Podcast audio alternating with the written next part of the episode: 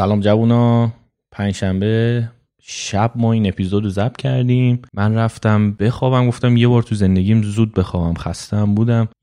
یه ساعتی که من خوابیدم، بعدش از خواب پریدم با این لرزش زلزله‌ای که توی تهران احساس شد. انقدر شدید بود، من خودم فهمیدم چقدر طولانی بود، ولی انقدر شدید بود که من از خواب پریدم و بعد همون لحظه که از خواب پریدم فهمیدم زلزله اومده.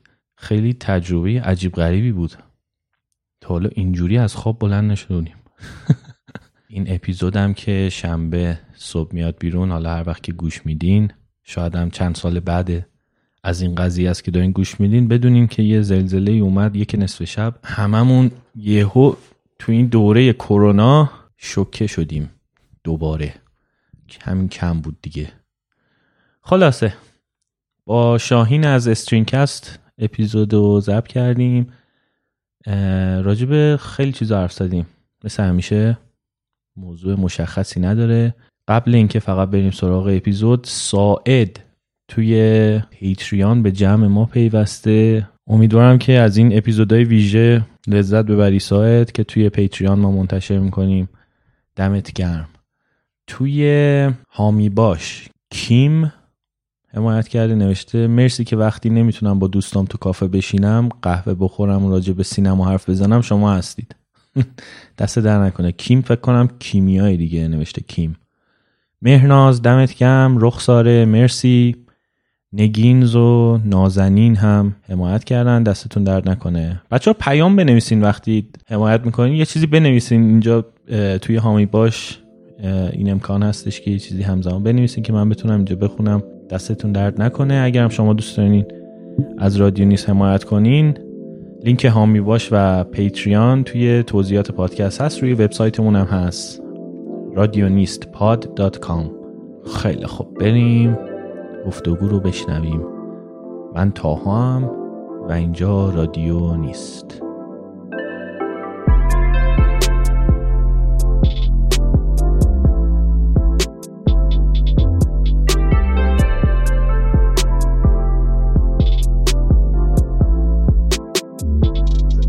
ما بیشتر از این که دیگه بخوایم کلاس درس باشیم شدیم داستانگو، میدونی؟ یعنی سراغ اتفاقایی میریم که یک داستان توش داشته باشه و بعد علم میشه ثانویه اون داستان، که خب اون تیکه اول کار یکم دلمون براش تنگ شد دیگه. دلمون میخواست همچنان یه پلتفرمی باشه بتونیم مختصر مفید بگیم آقا این اینجوری کار میکنه، تمام. بعد برای همین این شیرفهمه بهانه‌ای شد که بریم سراغش. بعد ما هم از خیلی وقته که میخوایم اینو را بندازیم هی نمیشد. بعد این موقعی که دیگه هممون خونه زندانی شدیم دیدیم بهترین بهانه است، بیکاریم، هیچ کار بهتری برای انجام دادن نداریم، بریم شیرفهمو را بندازیم، که دیگه درست شد. یه خوبی که یوتیوب داره اینه که پیدا شدن توش خیلی راحت تره. یعنی من اسم میکنم که آدما چون سرچ توش زیاد میکنن. به پادکست یه مشکلی داریم که هیچ پلتفرم پادکستی توش سرچ نمیشه کرد، یعنی دنبال جواب نمیشه گشت، یا مثلا یه موضوعی که بخوای، آره، یعنی یا باید بدونی چی میخوای یا پیدا نمیکنی. آره، بعد ساجستشن نداره اصلا. توی جالب، الان من یوتیوبو شاید دو هفته شروع کردم، تقریبا نصف ویوهای من ویوهایی بودی که از سرچ اومده، یعنی چون بهت میگه که از سرچ اومده، از ساجستشن ها اومده. آره، اینقدر درصد. ببین دیدی چقدر دیتایی که یوتیوب به تو راجع به ویدیوها میده کامل و وحشیانه، عجیب غریبه. یعنی آنالیتیکی که میده واقعا من جای دیگه ندیدم غیر از خود مثلا گوگل آنالیتیک که برای وبسایت هاست. آره، که باباش به حساب میاد. یعنی من الان ابسشنم شده که چیز میکنم، میرم مثلا 2 ساعت این آنالیتیکا رو با جزئیات میشینم میخونم ببینم چه اتفاقی میفته، چون حتی ویدیوام که یه مدت میگذره برات یه ریتنشن مدل خیلی خوب درست میکنه که مثلا چند درصد کجای ویدیو رفتن، چند درصد کجا برگشتن. آره، خیلی چیز عجیب غریبیه به نظرم. حتی اینکه کجا ریوایند کردن عقبم میتونی بفهمی. آره، ریوایند عالیه. یعنی این بامپایی که میده خیلی خوبه. آره، دیتا پس تو هم مثل من دوست داری، چون منم بیشتر از این که با خود الان این ویدیو درست کردنه دارم لذت میبرم، از اون نگاه کردن دیتاهای بعدش. خیلی لذت ببین مال من از حالت دوست داشتن گذشته داره ابسشن میشه تقریبا. یعنی اصلا من الان برای خودم چیزی کردم که از یه مدت زمان بیشتر تو صفحه آنالیتیکس چیز نمیرم، به خاطر اینکه انقدر دیتا داره. تو مثلا میتونی بری 6 7 ساعت اون تو فقط بگردی آنالیز کنی همه این چیز میزاتو. دقیقاً. چیز اپیزود 9 ستار وارز رو دیدی؟ من امروز برای بار سوم دیدمش دوباره. اپیزود 9 میشه یک دو همین آخری این تریلوژی رایز آف اسکای واکر. آره نه اصلا ستار وارزی نیستی؟ نه هستم ستار وارزی هستم چون هستم اونو نمیخوام ببینم. چرا آخه بعد بابا بعد اپیزود 8 قشنگ من اینجوری بودم که این سگانه سوم هر چقدر ادامه بدی بیشتر داره ضربه میزنه به تمام اون چیزی گود کردیتی که اون ستای اول درست کردن.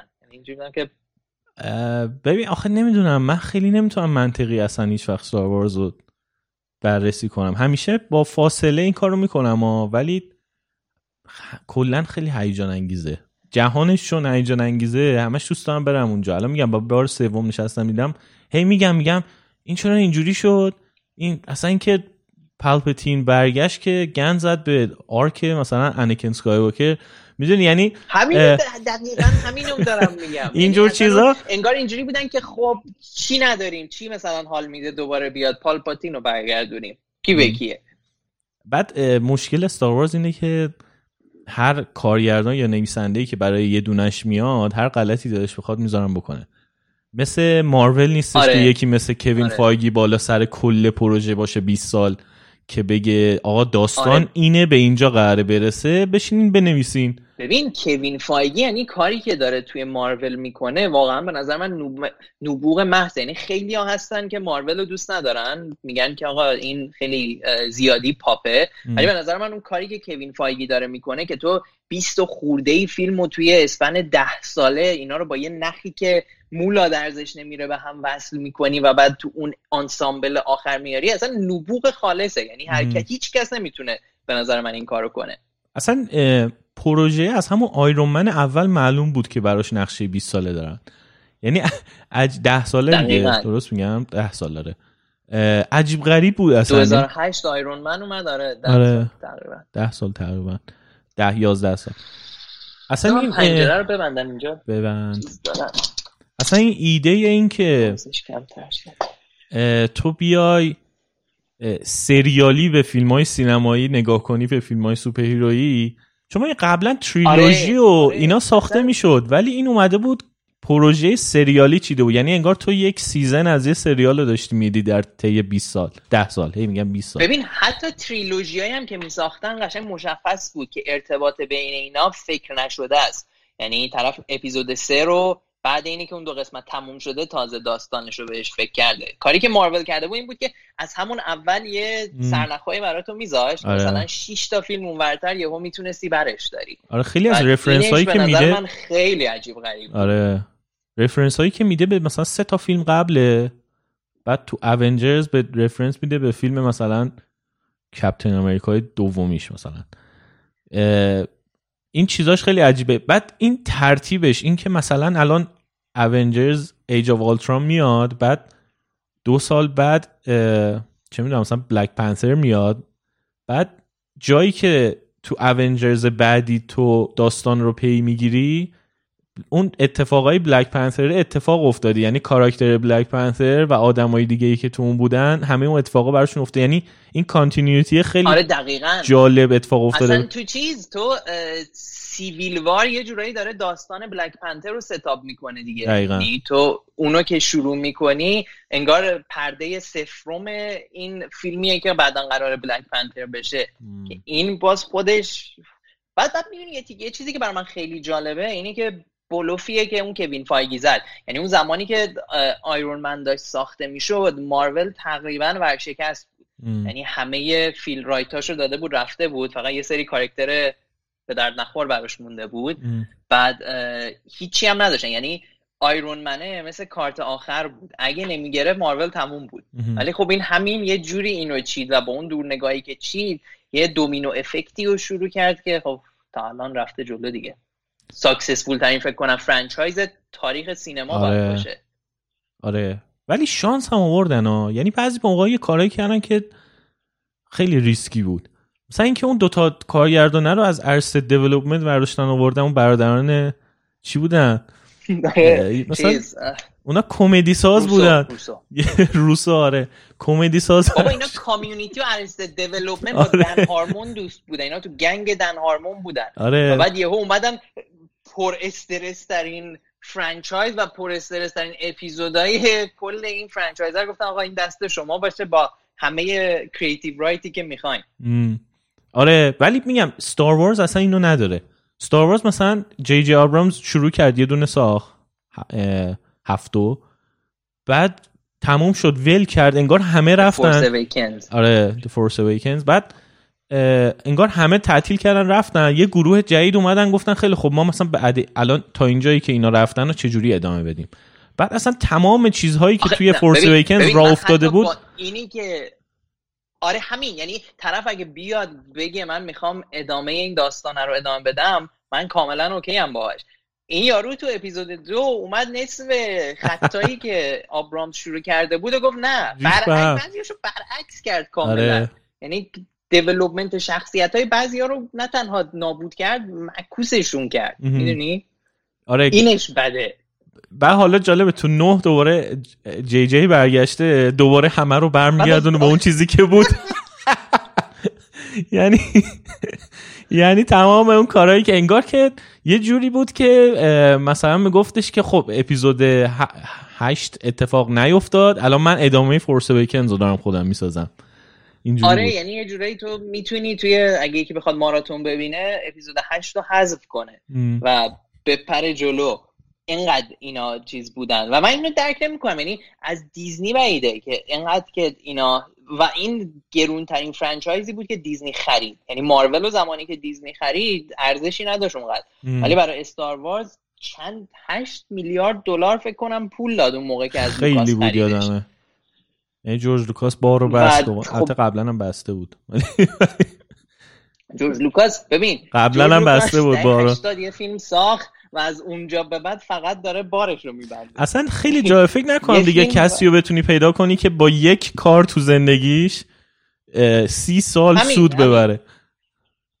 چون جورج لوکاس بعدش هم دیگه کار خفنی نه، یعنی یه فیلم قبل استار وارز داشت که خوب بود، حالا نامزد اسکار شد و اینا، ولی بعد استار وارز اصلا من نمیدونم این بشر کاری کرد دیگه یا نه. نه همش استار وارز بود. تازه استار وارز هم میگم فقط اولیشو خودش ساخت دیگه. البته پریکولا هم خودش ساخت، 1 و 2 و 3 در واقع. کاش که این کار نمیکرد دیگه.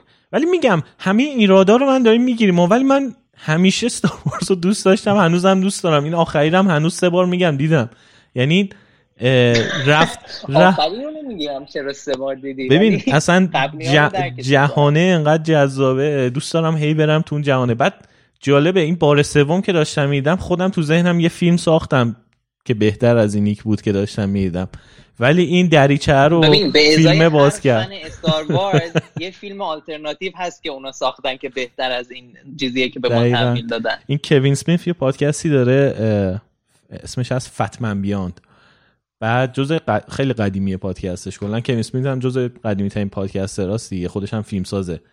بعد یه اپیزود دارن راجع به استار وارز آخر حرف میزنن. ببین واقعا ورژن هایی که میسازن تو اون پادکست، یعنی تو میگه کاش من اینو میتونستم ببینم، انقدر که خوب همه چی. بعد پیش خودت میگی چرا نویسنده ها اینا به ذهنشون نرسید، ولی خب دیگه. بعد همین ببین تو اصلا میزان لوری که به قول تو دنیای استار وارز داره انقدر زیاده که تو به معنای واقعی کلمه بی نهایت مسیر داری که هر داستانی رو ببری جلو. بعد اینی که تو بیای سومین تریلوژی که بعد 15 سال وقفه اومده رو بکنی تکرار تریلوژی اول با یه سری آدم متفاوت، این به نظر من فحشیه که بداری به فنای استار وارز. و فنای استار وارز هم وحشی ترین فنایی هن که وجود داره. آره از مارول و دی سی فنی من ندیدم انقدر ابسسیو باشه. آره بنکه میگم جهان مثلا کودکی 2 تا نسله، بعد لامصب هر تریلوژیش هم با یه نسلی اومد دیگه. برای همین الان 3 نسل دارن با استار وارز بزرگ میشن، ولی نسلی که با این جدیدا بزرگ شد فکر نکنم دیگه پدر بزرگ، پدر و فرزندو وصل کنه استار وارز به هم دیگه با این تریلوژیاش. دقیقاً. خیلی خوب. چیزو دیدی تو؟ مندلورینو دیدی؟ مندلورینو الان نصفه دیدم، دارم ادامهشو میبینم. این خیلی خوب بود، ولی من خیلی خوشم من دوستش دارم. آره وسترن خوبیه، یعنی بعد کارگردانای خوبی آوردن، همشون کار درستن، داستانش هم همه کار درستن، بازیگرا خوبن، بعد فاکینگ بیبی یودا داره. آره میخوای دیگه از یه سریال همون خود کاراکتر جنگوفت که توی استار وارز اصلیا بود مثلا شاید 3 دقیقه روی پرده سینما بود، ولی جزء پرطرفدارترین کاراکترها بود. بعد این خیلی هوشمندانه بود که اومدن با الهام از اون در واقع یه سریال ساختن. یکی اون این نقش رو داشت، یکی هم دارث ماول دیگه توی سگانه دوم، اونم خیلی کم حضور داشت ولی خیلی خود دارث ویدر کل کلون وارز اون شد دیگه. آره خود دارث ویدر 20 دقیقه است فکر کنم تو کل فیلم‌های استار وارز رو صحنه، ولی تاثیرگذاریشو خیلی خیلی زیاده. کلا این کاراکترها زیاد داره. این البته ببین کلا من داشتم یه چیزی رو میخوندم، یه مقاله رو میخوندم، این بود که تو اگه به فیلم ها نگاه کنی خیلی از این کاراکترهایی که آیکونیک شدن تقریبا یه همچین وضعیتی رو داشتن، یعنی اصلا حضور نداشتن. دارث ویدر اینجوری بوده، اون کوسه توی جاز اینجوری بوده، اون جادوگره تو بلر ویچ پراجکت اصلا نبوده. بعد یعنی این حضور کمه به نظرم حتی بیشتر کمک میکنه که یه شخصیتی چیز بشه، دقیقاً اینجوری بیاد بالا. توی فیلم ها من روگوانو اینجوری دوست دارم، یعنی باز اومده یه بخش کوچیکی از داستان روگوان خیلی خوب بود ستار وارز رو داره میگه. یه چیزی که ببین انیماتریکس رو تو دیدی؟ آره. اون اومده بخشایی از بخشای جانبی از داستان جهان ماتریکس رو اومدن فیلم کوتاه ساختن و واقعا خیلی از مثلا فیلم 2 و 3 ماتریکس جذاب‌تره فیلمایی که انیماتریکس اومده انگار چیز کرده دیگه، اون جای خالیشو پر کرده و خیلی خوب پر کرده.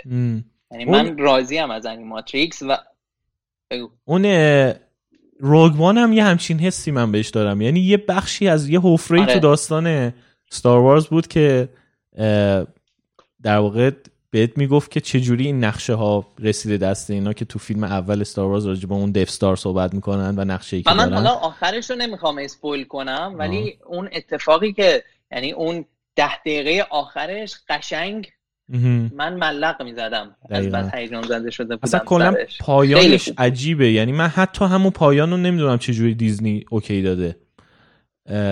آره خیلی نسبت به دنیای استار وارز دارکه، خیلی دارکه شخصیت ها و اتفاق ها رو نگاه کنی.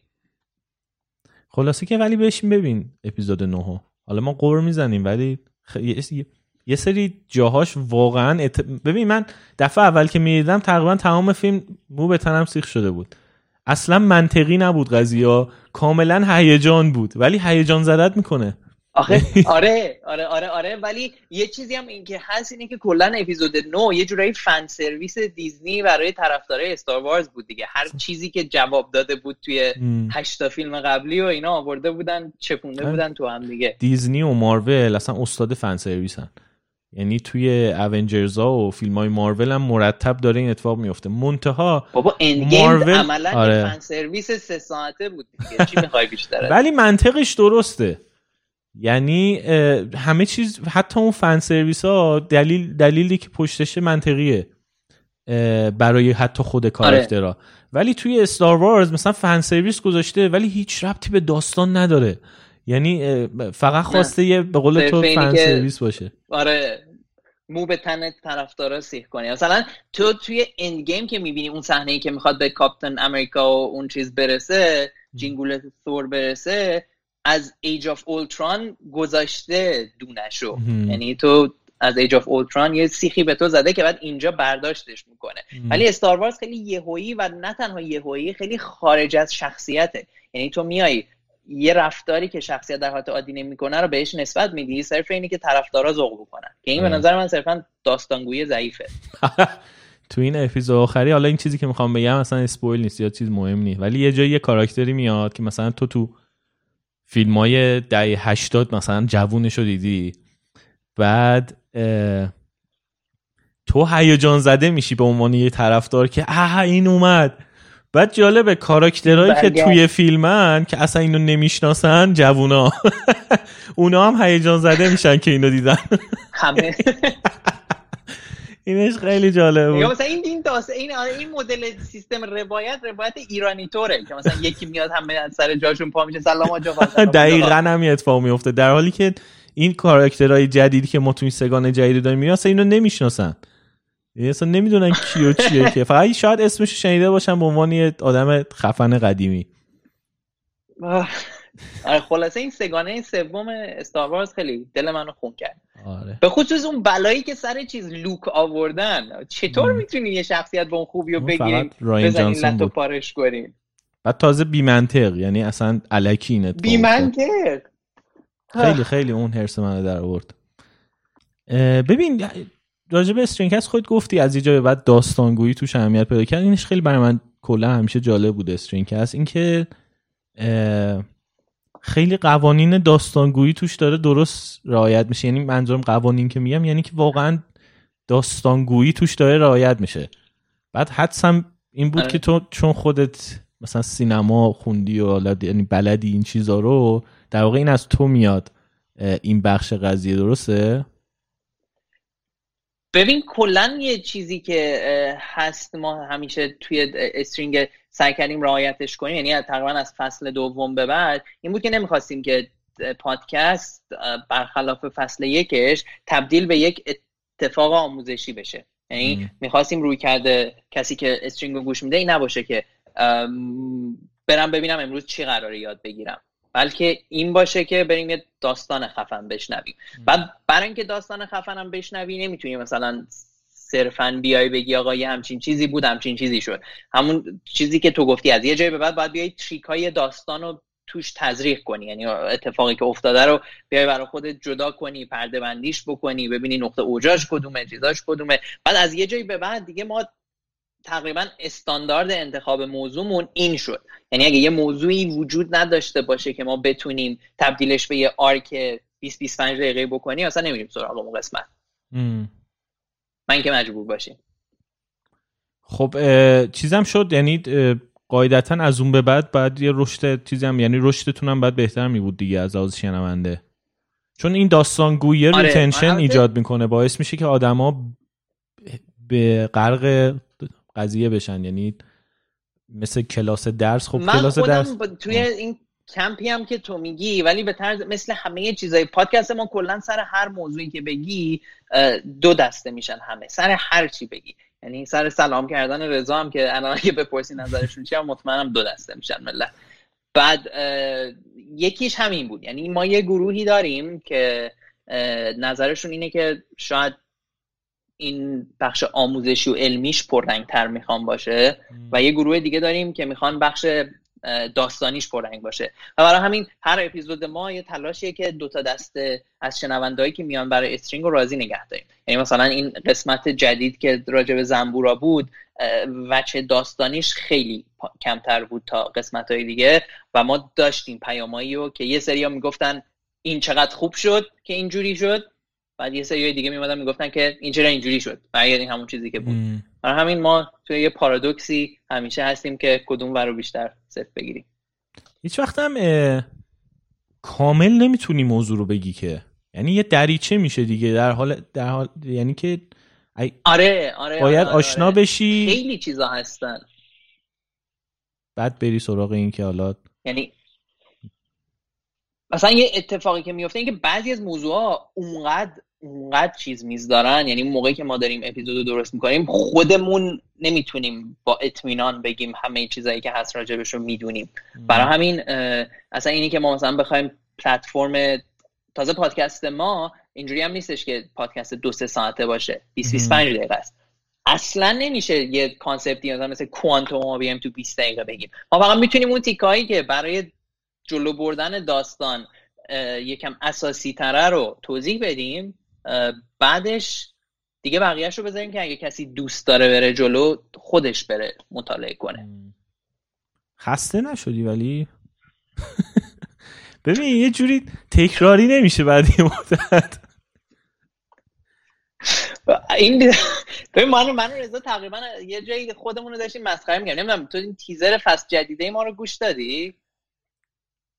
تصویری چیزی داده بودین؟ گوش دادنی بود؟ نه اون قبلی بود. توی این یه تیزری درست کردیم. آه نه اون گوش ندادم. که کمپوت همه اپیزودهای استرینگه.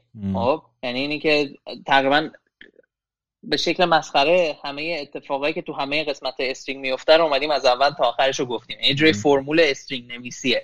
بعد اینو داره برامون که از یه جایی به بعد اینجوریم که خب مشخصه چیکار می‌خوایم بکنیم. داستانه به یه نقطه، ولی این چیزیه که خب هر پدیده داستانگویی باهاش روبروه. یعنی مثلا ساختار اپیزودهای سریالام اینه، ساختار اپیزودهای فیلمام اینه. چیزی که جالبش میکنه اینه که هر اپیزود ما یه جورایی داریم وارد یه دنیای جدید میشیم، یه دنیایی که کاملا با چیزی که تا قبلش وجود داشت فرق میکنه. یعنی مثلا ما اگه اپیزود قبلی مکتب شوک داشتیم روی تاثیرات شستشوی مغزی و جامعه شناسی و روانشناسی اجتماعی میپرداختیم، الان این اپیزود اومدیم توی دنیای طبیعت شناسی، یعنی دنیای کاملا چیز. اصلا اون کانسپت گوشه‌های عجیب و غریب علمم با همین روی کرده. برای همین اینش جالبش میکنه. یعنی هر موقع احساس میکنیم خیلی دیگه داریم از یه چیزی خسته میشیم، مسیر رو عوض میکنیم، میریم سراغ یه فیلد دیگه. بعد دو سه قسمت اونجاییم تا دوباره خسته شیم بریم یه فیلد دیگه. برای شما جفتتونم دو جای مختلف، این چجوری خیلی سخته به نظرم هندل کردنش، چون یکیتون داره مینویسه، یکیتون داره میخونه، بعد ادیتشو نمیدونم کی انجام میده. ولی کلا این نمیدونم، شما فکر کنم دورکاری رو خیلی زودتر از ماها تجربه کردین، یاد گرفتین. ما کلا استرینگز بیشتر از اینکه نزدیک کاری کرده باشه دورکاری کرده. یعنی ما به غیر از یک بازه خیلی کوتاهی که هم من هم رضا دوتاییمون تهران بودیم که اپیزودا رو با هم ضبط و کاراشو انجام میدادیم، بقیهش راه دور بودیم. بعد برای همین تقریبا یه جورایی رفته تو ناخودآگاهمون. یک سری سختی‌ها به وجود میاره به خاطر اینی که مثلا وقتی که من متنو دارم مینویسم یه سری جاها باید با لحن رضا ادیت بشه که خب من اینا رو نمیدونم، یا مثلا وقتی رضا داره ضبط میکنه یه سری جاها با اون لحنی که من میخوام سینک نیست که باید این بک اند فورث انجام بشه تا اون نسخه ایدئال برسه. باز ادیت که میشه، یعنی تقریبا هر استپ ما با یک عالمه رفت و برگشت همراهه که اون چیزی که دوتایمون فکر میکنیم پروداکت خوبیه تهش در بیاد. و این رفت و برگشته خیلی وقتا، مثلا ببین ما یه رو مونده تا اپیزود جدید رو منتشر کنیم، چون الان از فصل جدید ما فریک شدیم که یه روز و یه ساعت قسمت جدیدا بیان. بعد به طرز عجیبی تا الان هم تونستیم نگهش داریم این استرایک. آره نظمتون کلا خیلی خوبه توی پابلیش. آره این نبودی اینقدر مسخرمون کردن ما ضربه خوردیم. ما سیزن‌های قبل، مثلا سیزن قبل بین جنگای فضایی سه قسمتیه، بین قسمت 2 و 3 ما 3 ماه نبودیم.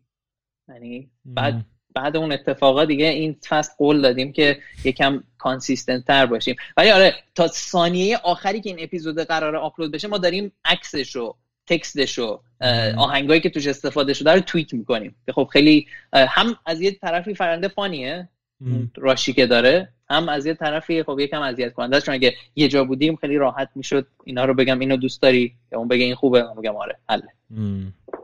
چیز این شیرفهمم الان همین جوریه، یعنی جفتتون با هم دارین میکنین؟ آره شیرفهم هم جوریه که باز سخت‌تر آخه با تصویر و بیاد آخه اون باز نریشنه، میدونی؟ یعنی مثلا بک اند فورفاش خیلی بیشتر خواهد بود.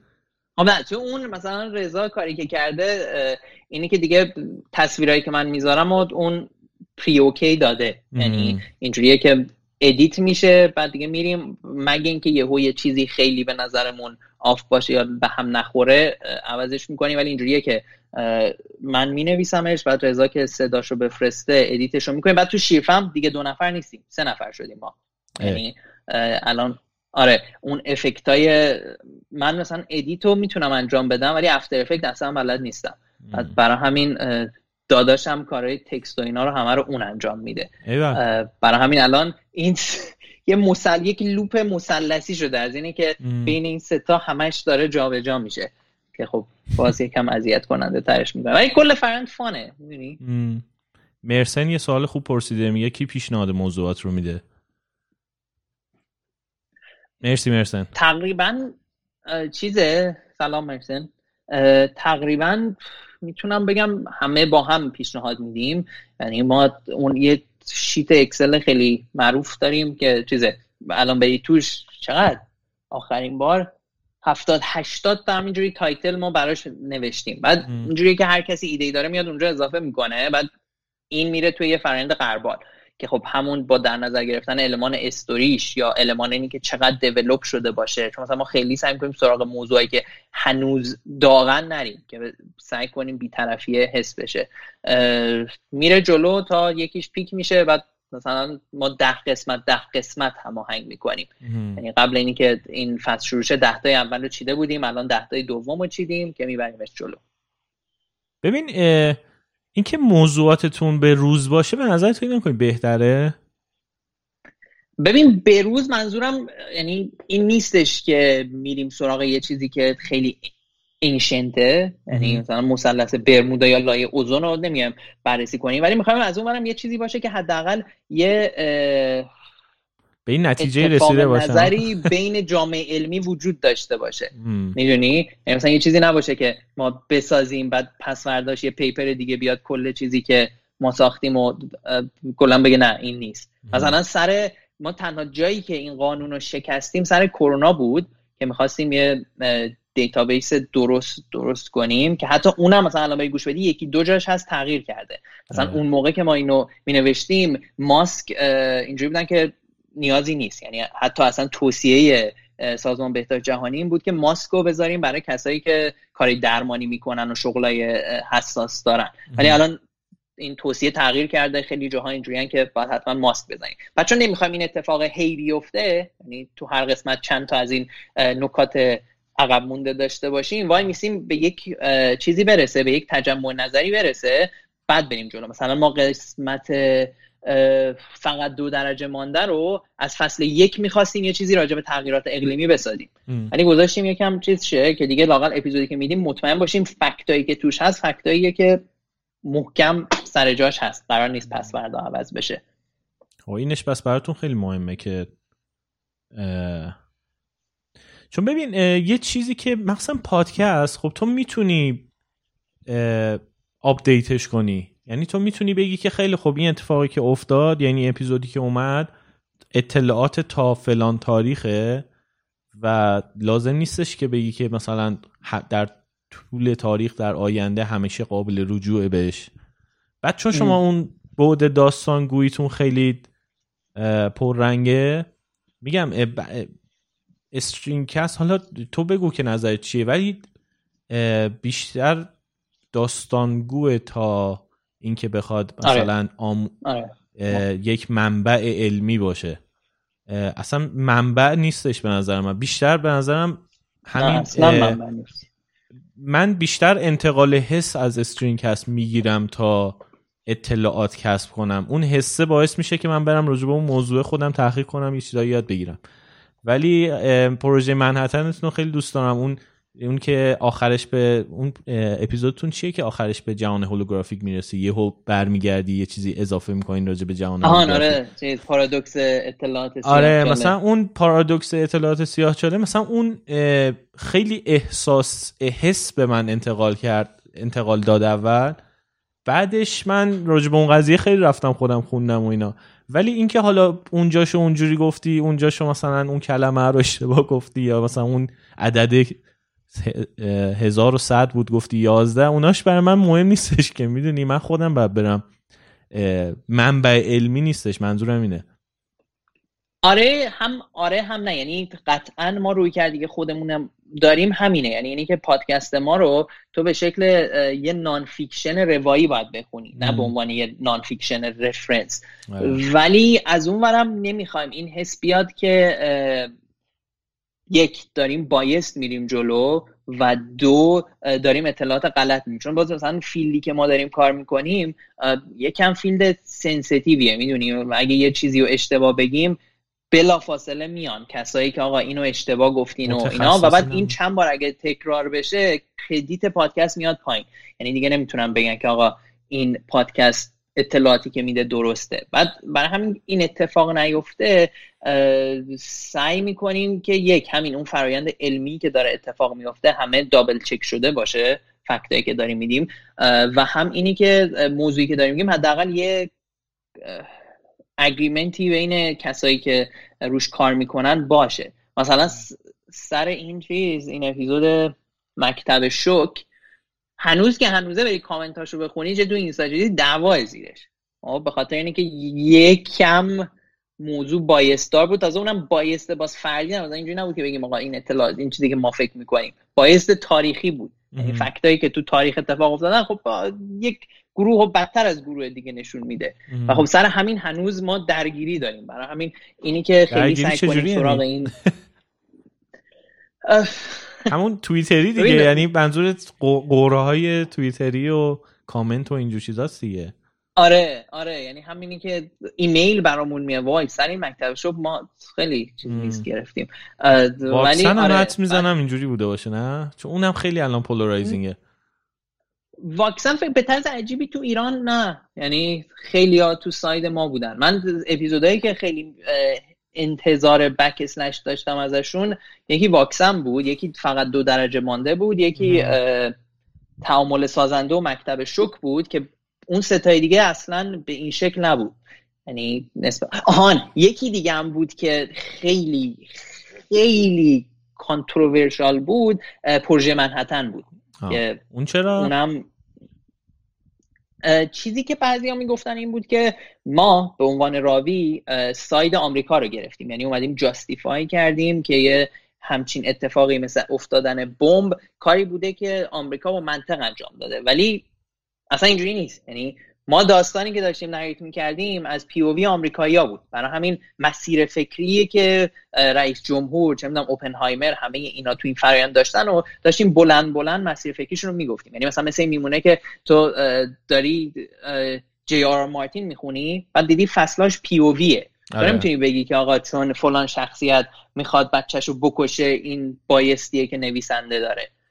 بعد این پروژه تفاهم ایجاد شده بود. آره بعد پروژه منحتن هم تو اگه چیزی راجبش الان میدونی به خاطر اینکه اسنادش خود آمریکایی‌ها اومدن، یعنی خود آمریکایی‌ها اومدن گفتن که این پروژه چی بوده، اینجوری بوده، این اتفاق افتاده. آره یعنی اصلا تو نمیتونی اصلا پی او وی دیگه‌ای وجود نداره که تو بخوای بعد همون یعنی اتفاقی که هست اینه که خب بمب اونا ساختن، برای همین تو وقتی داستان ساخته شدن بمب میگی ناچاری از دیدگاه اونا مسیر ساخته شده، چون از ژاپن که تا زمانی که افتاد روش خبر نداشت اصلا همچین بمبی هست، خیلی داستانی وجود نداره. برای همین ناخودآگاه تو باید سمت اونا رو بگی و وقتی سمت اونا رو میگی این حس به وجود میاد که اینا دارن جاستیفای میکنن که این بمبه کار خوبی بوده، که خب نه، صرفا دوباره همون علامت سوال است که این مسیر بوده، این تحلیل‌ها شده، این تصمیم گرفته شده، حالا خوب و بدش دیگه با شنونده است که تصمیمو بگیره.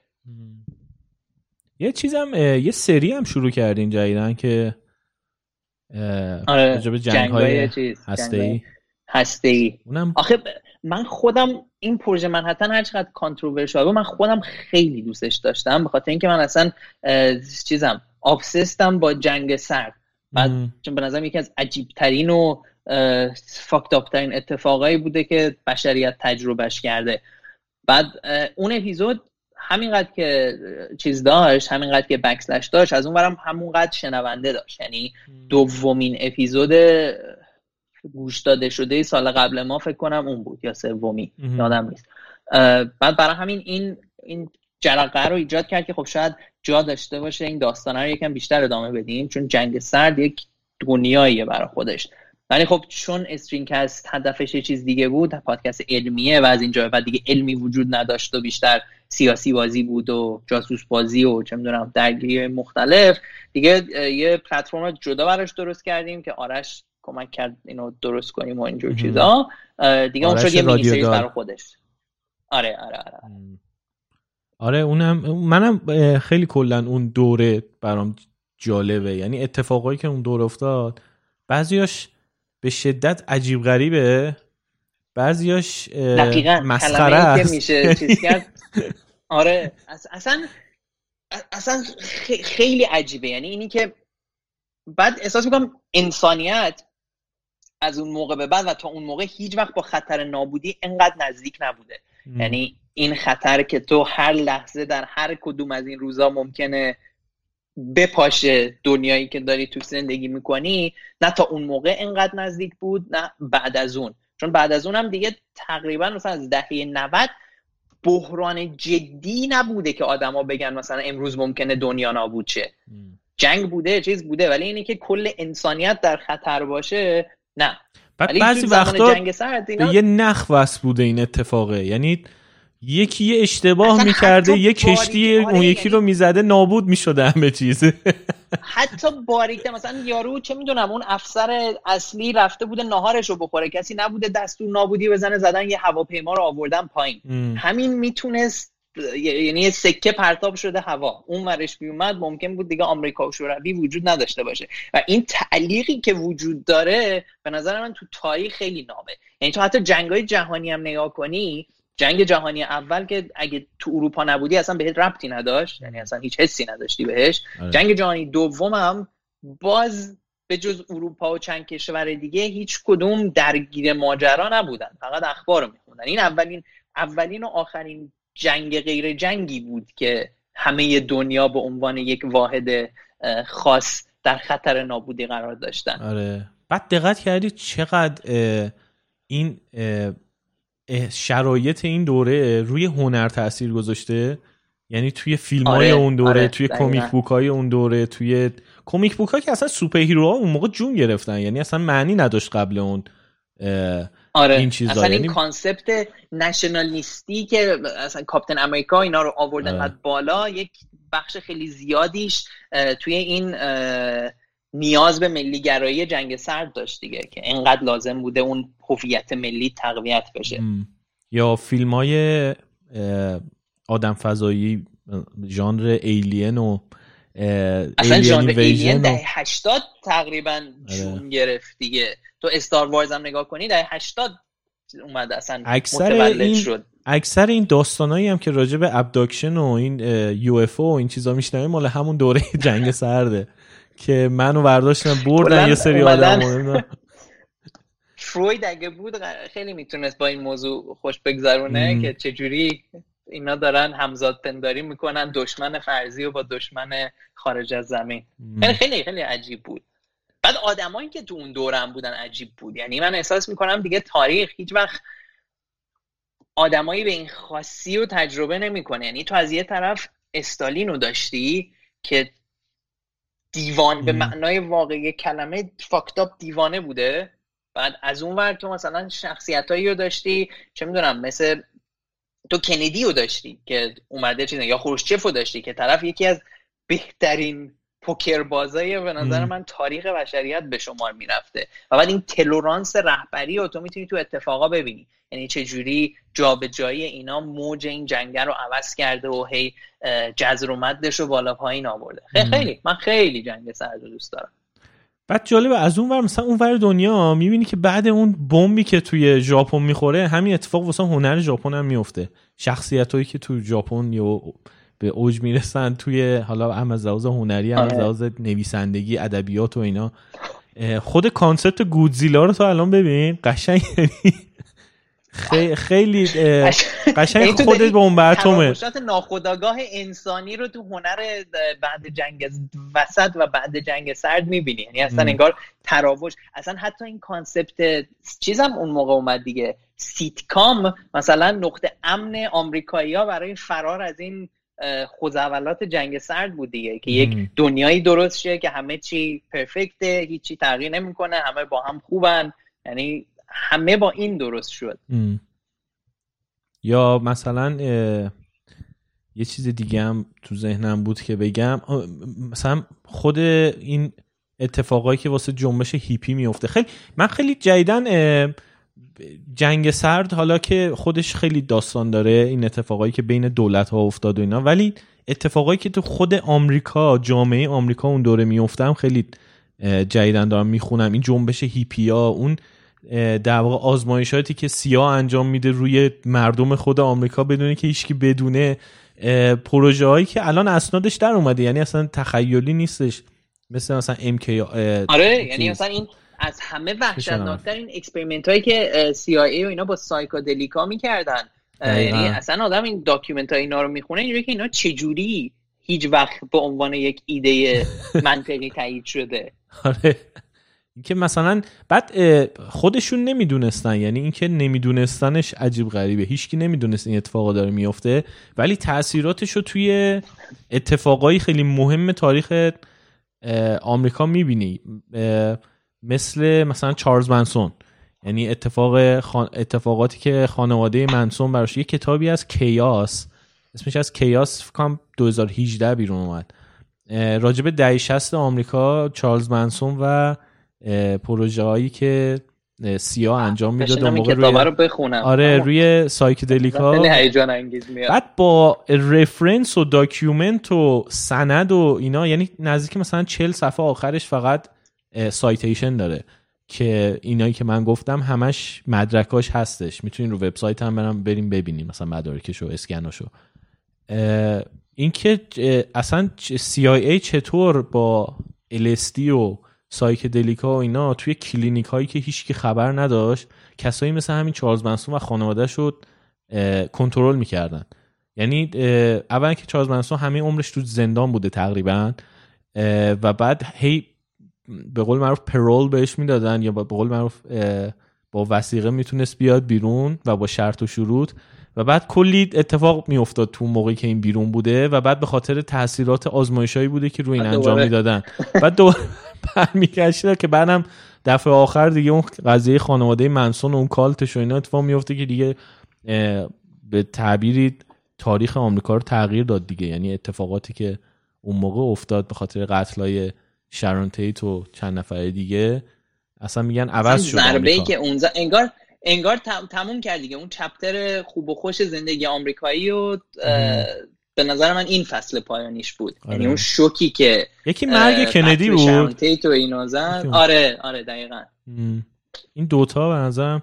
بعد حالا تو دهه 90 دوباره این قضیه به خاطر اوجی سیمپسون افتاد، یعنی اون داستان اوجی سیمپسون و اون دادگاهش و اینا باز یکی از نقاط عطف تاریخ آمریکاست از لحاظ همین چیزی که تو میگی، یعنی دوباره انگار به همه گوش زد کرد که ببین خیلی اوضاع خیلی خرابه و بعد یه سری چیزا عوض بشه. جالبیشم اینجاست که هر کدوم از این اتفاقا دو سایدی که درست کردن خیلی همزمان بوده با دغدغه‌های اون موقع جامعه، یعنی مثلا ترور کندی مردمو در مقابل اون دستگاه‌های بالایی گذاشت، یا مثلا این قتل شارون تیت و این منسون، کالت منسون و فلان و اینا، هیپی ها رو در مقابل این کسایی گذاشت که یکم پراگماتیستر بودن.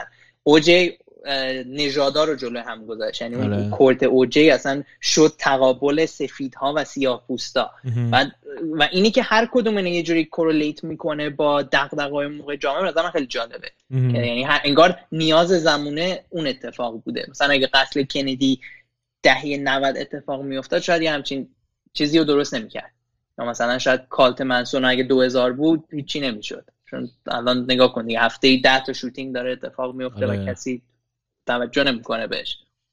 دقیقاً کلا خیلی تاریخ عجیب غریبی داره آمریکا، یعنی هر چقدر بیشتر راجبش میخونی میگی چقدر عجیب غریبه همه چیز و چقدر حفره وجود داره، چقدر چیز هستش که اصلا نمیدونی دلیلش چیه.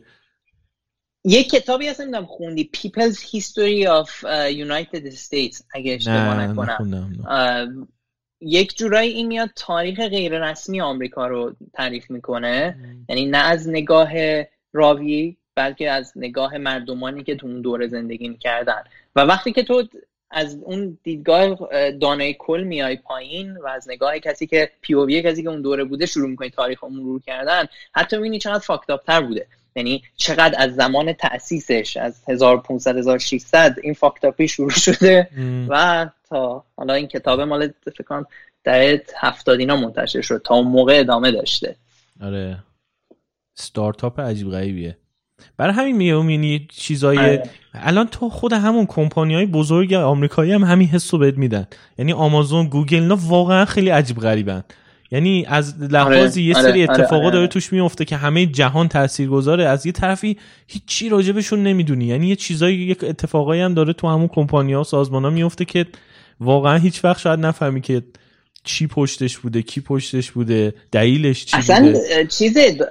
آره یعنی این مایندست بیزنسی آمریکایی داره به جایی ترسناک. من یه کتابی رو تازه تموم کردم، بد بلاد، خب خیلی کتاب خوبی بود به نظر من. این راجبه یه خانومه هست، یه از ایناست که از استنفورد اومده بیرون بدونی که تموم کنه و انصراف از تحصیل داده، که کل سیلیکون ولی و این به مدت تقریبا 5-6 سال اسکول میکنه با کمپانیش. اسمشو بگو، اسم خانم همون که شبیه استیو جابز لباس میپوشید اصلا. آره الیزابت هولمز. آره اون خیلی داستانش جالبه. ببین اصلا یعنی من تا حالا نشده کتابی رو بخونم و موقع خوندنش هرس بخورم. خب و من این کتاب رو که میخوندم قشنگ عصبی میشدم که این زنه که چجوری همه رو اسکل کرده. آره. و فکر کنم جوانترین، یعنی یک بازه به عنوان جوانترین زن میلیاردر جهان تبدیل شده. شرکتش رفته تو همتراز با اوبر و بقیه یونیکورنا قرار گرفته، در حالی که بیس کاری که داشته میکرده کلاهبرداری محض بوده. سنیک اویل بود کلا، یعنی کلا کلاهبرداری بود. ولی عجیب اون داستانش. پادکستش هم هست بد بلاد، برای کسایی که دوستان پادکستش گوش بدن. آره همون واندری چیز کرده، درست کرده، همون برای بچه بیزنس وارزن، یعنی یه تیمی هستن بیزنس وارز رو درست میکنن برای واندری. بعد اونا اومدن در واقع این داستان الیزابت هولمز رو تعریف کردن. منم الان خیلی وسوسه شدم که بیام داستانش رو چیز کنیم یا مینی سریز بکنیم، چون اصلا یک چیز عجیبیه. و بعد من با خودم فکر میکنم که این اونی بود که لو رفت، یعنی این اونی بود که پتش رو یه رو میره. آره یعنی اون ببین به خدا بعضی از ایده‌های ایلان ماسک هم من بعد این قضیه الیزابت هولمز یه چیزایی که میگم، مثلا این نورولینک هست، میگم نکنه اینم واقعا مثل اون بشه. اصلا این ایلان ماسک که من یه زمانی از این فن بویای چیز بودم، ولی واقعا کلاهبردارترین کلاهبرداریه که تو سیلیکون ولی هست به نظر. چرا کلاهبردار نیستش؟ یکم کلاهبردار کلمه شاید خوبی نباشه، روش‌های بیزنسی شکم متفاوته، استفاده‌گر. آره به خاطر اینی که یک کردیتی که میگیره برای کاریه که نکرده. خب یعنی اینی که تو اگه حالا یک دونه نصف موشکی که ماسک توی اون اول اسپیس ایکس بهش کانتریبیوت کرده، بقیه‌اش همه کار بقیه کسایی بوده که این استخدام کرده. یعنی مثلا استیو جابز میگه اوکی، اون مایندستی داشته که این ایده رو بفروشه، چه میدونم بزوس آمازون و ورژن اولش اون آورده بالا، زاکربرگ کد اولیه فیسبوک رو این نوشته، این تقریبا با پولی که داشته صرفا ایده‌های خلوچلی و فاند کرده. و بعد یه اتفاق دیگه‌ای که میفته اینه که از هر 10 تا چیزی که میگه 9 تاش چرت و پرته، و بعد ملت به خاطر اون یه دونه که چرت و پرت نیست، اون 9 تای دیگر رو فراموش میکنن و بهش پس میدن، میگن آقا اوکی تو آدم کولی هستی، در حالی که خب ریشیو 10% از حرفات منطقی باشه ریشیو خوبی نیست برای اینکه بخوای یه بیزنس رو ببری جلو یا یه کمپانی مدیریت کنی. و بعد اینکه داره کمپانی ها رو نابود میکنه، یعنی الان تو تسلا رو نگاه کنی همه ددلاین هایی که گذاشتن رو عقب میذاره. خب کش فلو خیلی ضعیفی داره، بیزنس مدلش اصلا بیزنس مدلی نیستش که بتونه قابل دوام باشه. و بعد این هر چند وقت یه بارم هم اینا کافی نباشه، ماسک میاد یه توییت میکنه، گن میزنه به سهامش. یعنی مثلا دیدی این چند وقت پیش سهام توییت کرده بود که سهام تسلا زیادی گرونه، بعد 6% سهام 16% فکر کنم نمیدونم، ولی سهامش رو سقوط داده بود پایین. که خب این کارا طبق قانون فدرال خود آمریکا جرم محسوب میشه. البته تو داری شورت سل میکنی سهام تو. البته من اینو خوندم اوکی بود، یعنی دیدم از لحاظ قانونی واقعا نمیتونن کاریش داشته باشن به خاطر این چیزه، این توییت هایی که میکنه. چون آره، یعنی یه جوری آخه من نمیگم، ولی بیشتر به خاطر اینه که به نظر من تأثیری که آره اون تأثیری که میذاره اون غیرقانونی هست، ولی کاری که داره میکنه که اون تأثیر اتفاق میفته نمیدونم آره. یه جوری یه لوپولی بودش که میگفت این اوکیه، این توییتایی که در واقع میکنه همین دیگه آره، یعنی دقیقاً ولی تکنیکلی خود عمل مشکل داره، ولی تو پلتفرمه یه جورایی قانونی میشه. من با اینش ولی حال میکنم که کارهایی که میگه خیلی سریع میره دنبال این که انجامشون بده.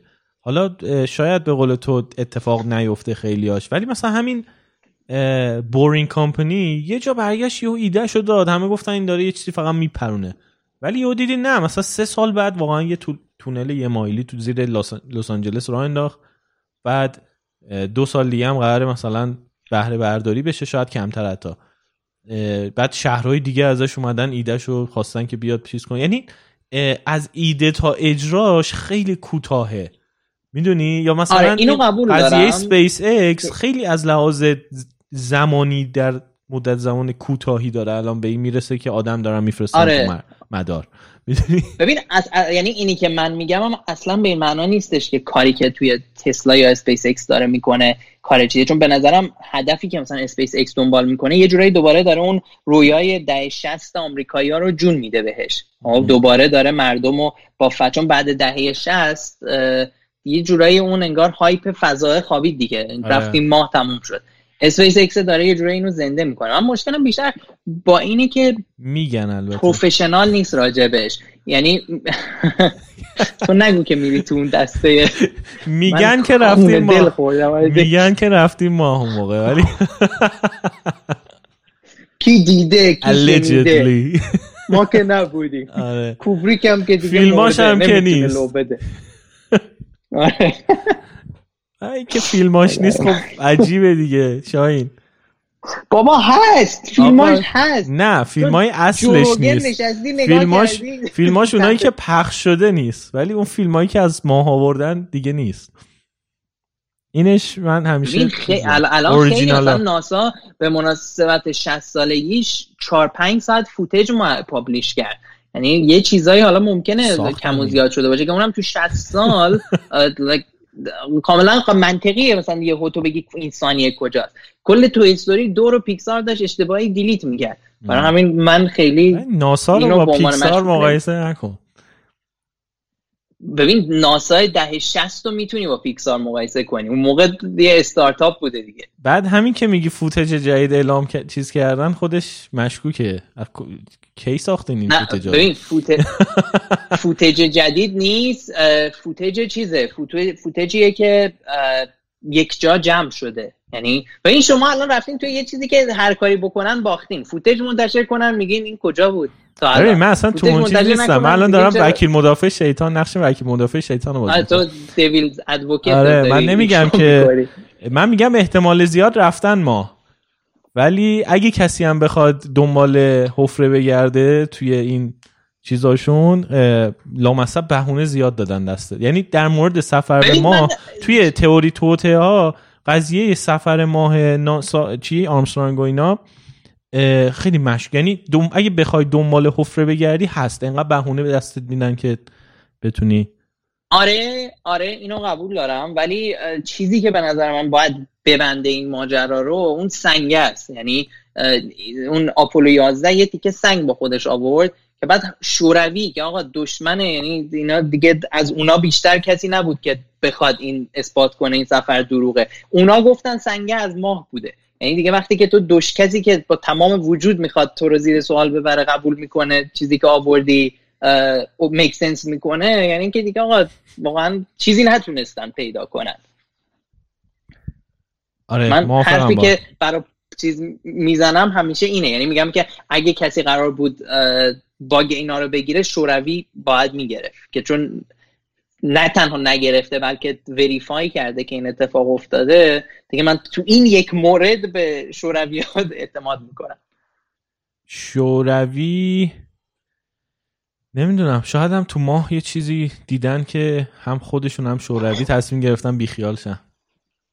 یعنی فیلم بازی کنن. مریخ حالا میتونیم بگیم چیزی میتونم ببینم، یعنی تو ماه چی ببینم؟ یعنی ماه الان گوگل داره برات هوم میکنه، میتونیم مثل استریت ویو بری کلش رو ببینیم دیگه. خدایی گوگل آخه، خدایی گوگل آخه. یعنی من اگه کانسپیرسی تیوریست باشم الان تو بگی گوگل مپ کرده بعد بهت بخندم، بگم گوگل مثلا. خب معلومه گوگل نمیاد. فکر کن که گوگل الان تعداد ماهواره‌های فضاش از ایران بیشتره، برای همین میدونم میگم اگه کسی کانسپیرسی تیوریست باشه به گوگل و اینا اعتماد نداره که. گوگل هم گوگل رو هم اصلا کلا وارد لوپول. خب مشکل من با کانسپیرسی چیزا همینه دیگه، هیچ کس رو قبول ندارن و هر کسی که قدرت اینو داشته باشه که وریفایش کنه رو رد میکنن، یعنی میگن این منبع معتبری نیست. میدونی یعنی من الان چیزی که دارم پا بدارم اینه که خب چه چیزی باعث میشه یه کسی که میگه این کانسپیرسیه بیاد بگه نه نظرم عوض شد، چون ماها که نمیتونیم، یعنی هیچ اکسسی اونقدر چیز نیست، دیتامون دیتا ولیدی نیست که بخواد بشه. میمونه کسایی که یا میتونن ماهواره بفرستن یا موشک بفرستن یا چیز، که اونام طبق گفته کانسپیرسی تئوریسی انا همشون دستشون تویه، دستشون توی کاسه است. برای همین تقریبا یه بازی باخت باخته که در نهایت باید بگی آقا اوکی اگه فکر می‌کنی اتفاق نیفتاده واقعا همینه. آره آخرش باید بگید بی خیال، فقط مزاحم من نشو. مثل این چیزاست دیگه، مثل این فقط ویدیوی ما راجع به سفر به ماهو برو ببین و لایک بزن، هر کاری می‌خوای بعدش بکن. اون چیز نیل دگراس تایسون میگه من کانسپیرسی تئوریستا میگم اوکی داشته باشین، اصلا همه این عقایدتون داشته باشین اینا، ولی قانونگذاری و پالیسی و اینا ننویسین، بخواد نکنین با این کانسپیرسی تئوریست. خب اتفاقی که الان سر گرمایش زمین این اتفاق افتاده دیگه، یعنی همه چی. الان ندیدی تو آمریکا رفتن تظاهرات کردن که ما میخوایم موهامون رو کوتاه کنیم، یعنی اینجوری هم که خدای من خب اوکی موهاتو کوتاه کن، ولی نظر چیه که یک جامعه به سر اینی که موی کوفتی تو کوتاه کنی نکشی. دقیقا آره. ولی توی این تئوری توتا اونی که من واقعا میتونم بگم بیشتر سمت تئوری توتا هم تا در واقع چیزی که مینستریمه، مرگ کندیه. یعنی به نظر من کندی رو گن زدن رسما، یعنی خیلی بو داره، خیلی به خصوص تو اتفاقای الان ما فصل 2 من دارم فصل 2 جنگ‌های هسته‌ای رو می‌نویسم، بعد یه قسمتش رو کلا اختصاص دادیم به این اتفاقی که داره برای کندی افتاد. بعد تو اتفاقای قبلش رو که بررسی میکنی، یعنی درگیریایی که چون این کندی بعد ماجرای بی آف پیگز و کوبا و اینا کلا با اف بی آی سی آی بد شد دیگه. آره. خب یعنی اصلا رئیس اف بی آی اون موقع کی بود خدایا؟ هوور. یارو خیلی آره هوور. اصلا یعنی این دوتا با هم کلش دارن. بعد از اون ورم کندی با مافیای نیویورک در افتاد که اصلا اونا کسایی بودن که کمک کردن. آره یعنی افتاد با ایتالیاییات خودش در افتاد. شروع کرد دشمن تراشیدن و خب وقتی که تو یه عالم دشمن میتراشی بعد یهو یه آدمی که غریبه است میاد میکشت و میره، یکم اینجوریه که خب آره چه اتفاقی میتونه افتاده باشه. برای اونایی که نمیدونن بی آف پیگز رو تو توضیح میده یا من توضیح بدم که چی بود جریانش؟ من این توضیح نمیدم، اگه بد بود بگو حالا من کاملش میکنم. آره ببین اون زمان تازه کاسترو به قدرت رسیده بود، بعد کندی و سی آی ای و اینا فکر میکردن که این قدرتی که گرفته خیلی ماسته، یعنی اصلا چیزی نیستش که بتونه بمونه. و به جز اون کاسترو یه کاری که کرده بود این که یه عالمه از زمینایی که اون دولت قبلی کی بود اسم قبلی نگاه کن یادم رفت، قبلی ها یه عالمه زمینو به آمریکا داده بودن و کنترل یه عالمه از اراضی کوبا رو این کاسترو رو پس گرفته بود. برای همین کندی اومد یه سری از این تبعیدیا یا فراریایی که اومده بودن آمریکا از کوبا رو جمع کرد، بهشون اسلحه داد، با یه سری کشتی و موشک هواپیمایی که مخفی کرده بود که مال آمریکا نباشن فرستاد از بی آف پیگز برن قدرت رو پس بگیرن. بعد ولی شوروی اینو فهمیده بود، زودتر به کاسترو گفته بود، اونا منتظر بودن وقتی اینا اومدن زدن ریختن لتو پارشون کردن. بعد برای همین کندی هم تازه انتخاب شده بود، بلافاصله همه اینجوری بودن که این بی ارزه ترین بی ارزه جهانه. همین کلا معادلات کندیو که میخواست با این نشون بده من یک رهبر کاریزماتیک قدرتمندم به هم ریخت. دقیقاً.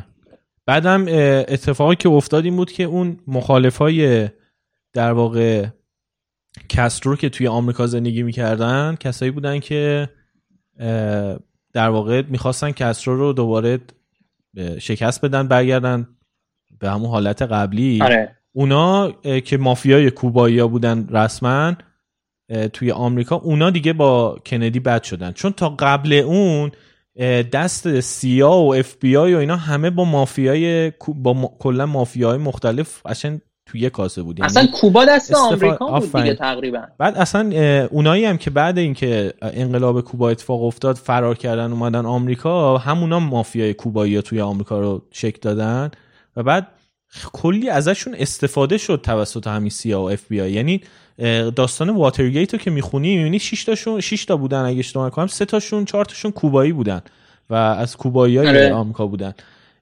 در واقع اون دزدی که اتفاق میفته اینا همه بهشون برخورد، یعنی گفتن که این به ما خیانت کرد دیگه، ما این همه به اینا کمک کردیم در چیزهای مختلف،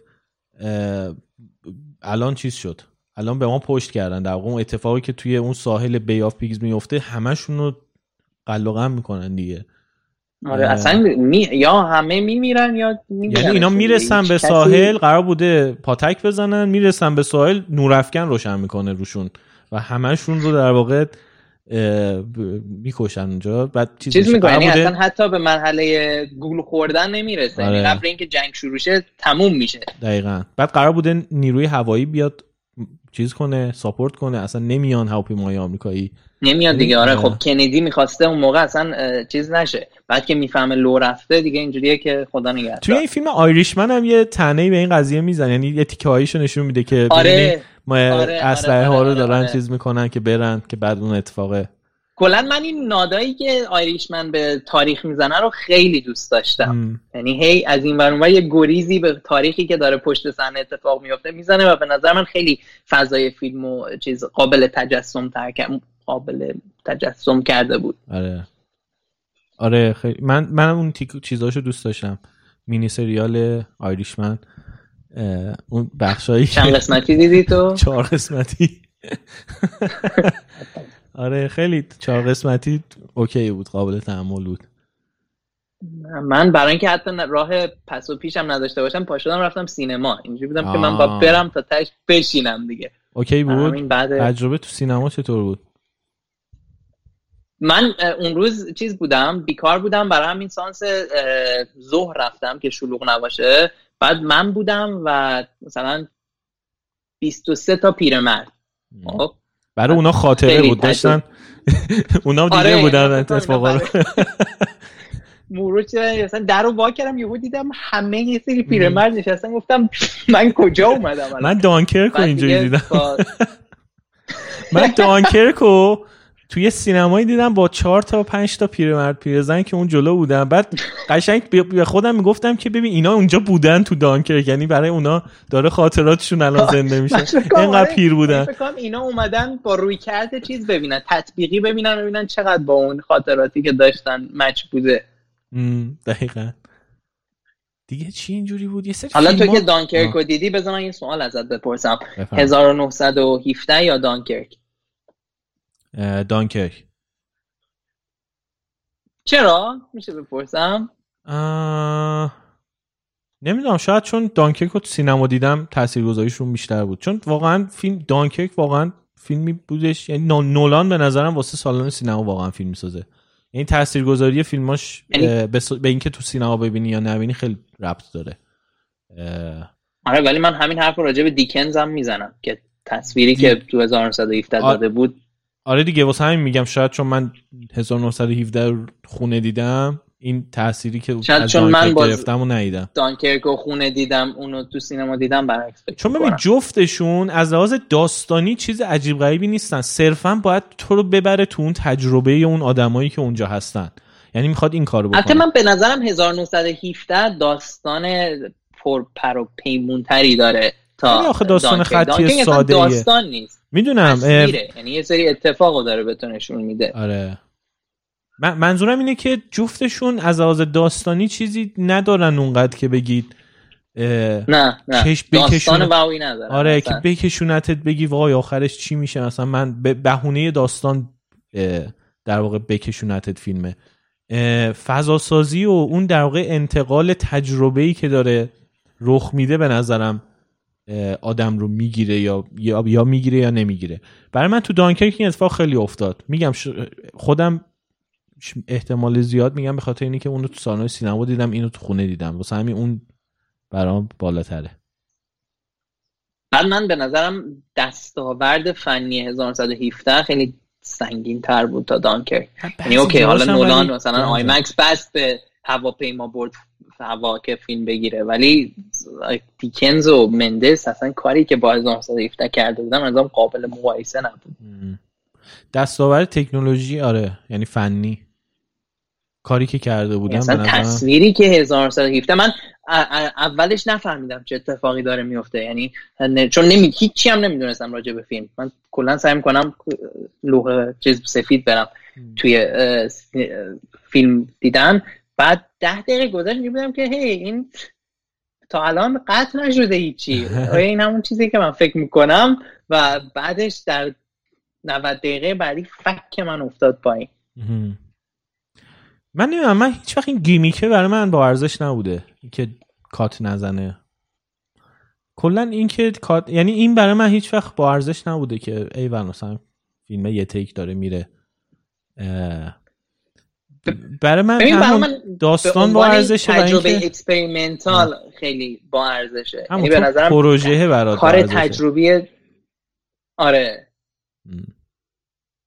مثلا از اون ور تو نولان هم از این گیمیکا میزنه دیگه، اوکی مثلا اینی که تو داستان تو از زمان تیکه تیکه میکنی پخشش میکنی تو هم، این گیمیک نیست، مصداق این روایی گیمیک برای فنیه دیگه. یعنی اون اگه گیمیک تکنیکاله، این گیمیک چیزه فیلمنامه نویسیه.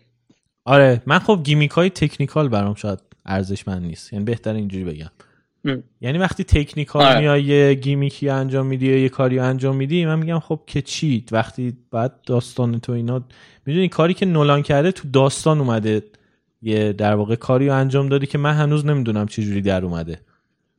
یعنی این که تو سه تا اتفاق سه بازه زمانی بگو مشکلی که دارم اینه که ایده رو خوب شروع میکنه ولی بلد نیست ایده رو نگه داره. یعنی مثلا تو اولش که فیلم رو شروع میکنی اینجوری که این نابترین ایده ایه که یک نفر میتونه داشته باشه، ولی بعد مثلا اینسپشن، خب میگی اوکی این ایده خیلی خوبه، بعد میره جلو تبدیلش میکنه به یه داستان دزد و پلیسی و یه جورای ایده خوبو میگیره یکم چیزش میکنه، چجوری میگن پاپ هم نه آخه هست دیگه، فیلم بالاخره میخواد فیلم مینستریم بسازه، میدونی خب بالاخره قصدش اینه که همچین فیلمی بسازه. یعنی اگه مثلا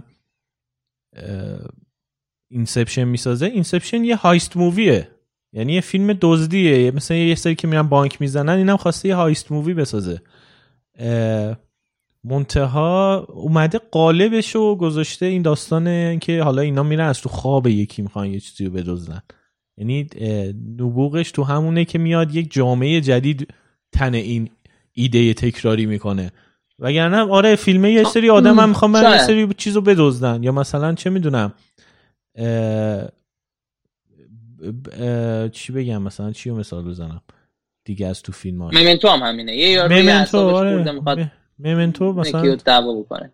ممنتو آره به قول تو ایدهش خیلی ساده است، یا داستانش داستان عجیب غریبی نیستش، وقتی میشکونیش میبینی استراکچرش کاراکتره، چالشی که باش مواجهه و چیزی که میخواد بهش برسه خیلی چیز تکراری و ساده ایه، ولی میاد یه لباس جدید تنش میکنه.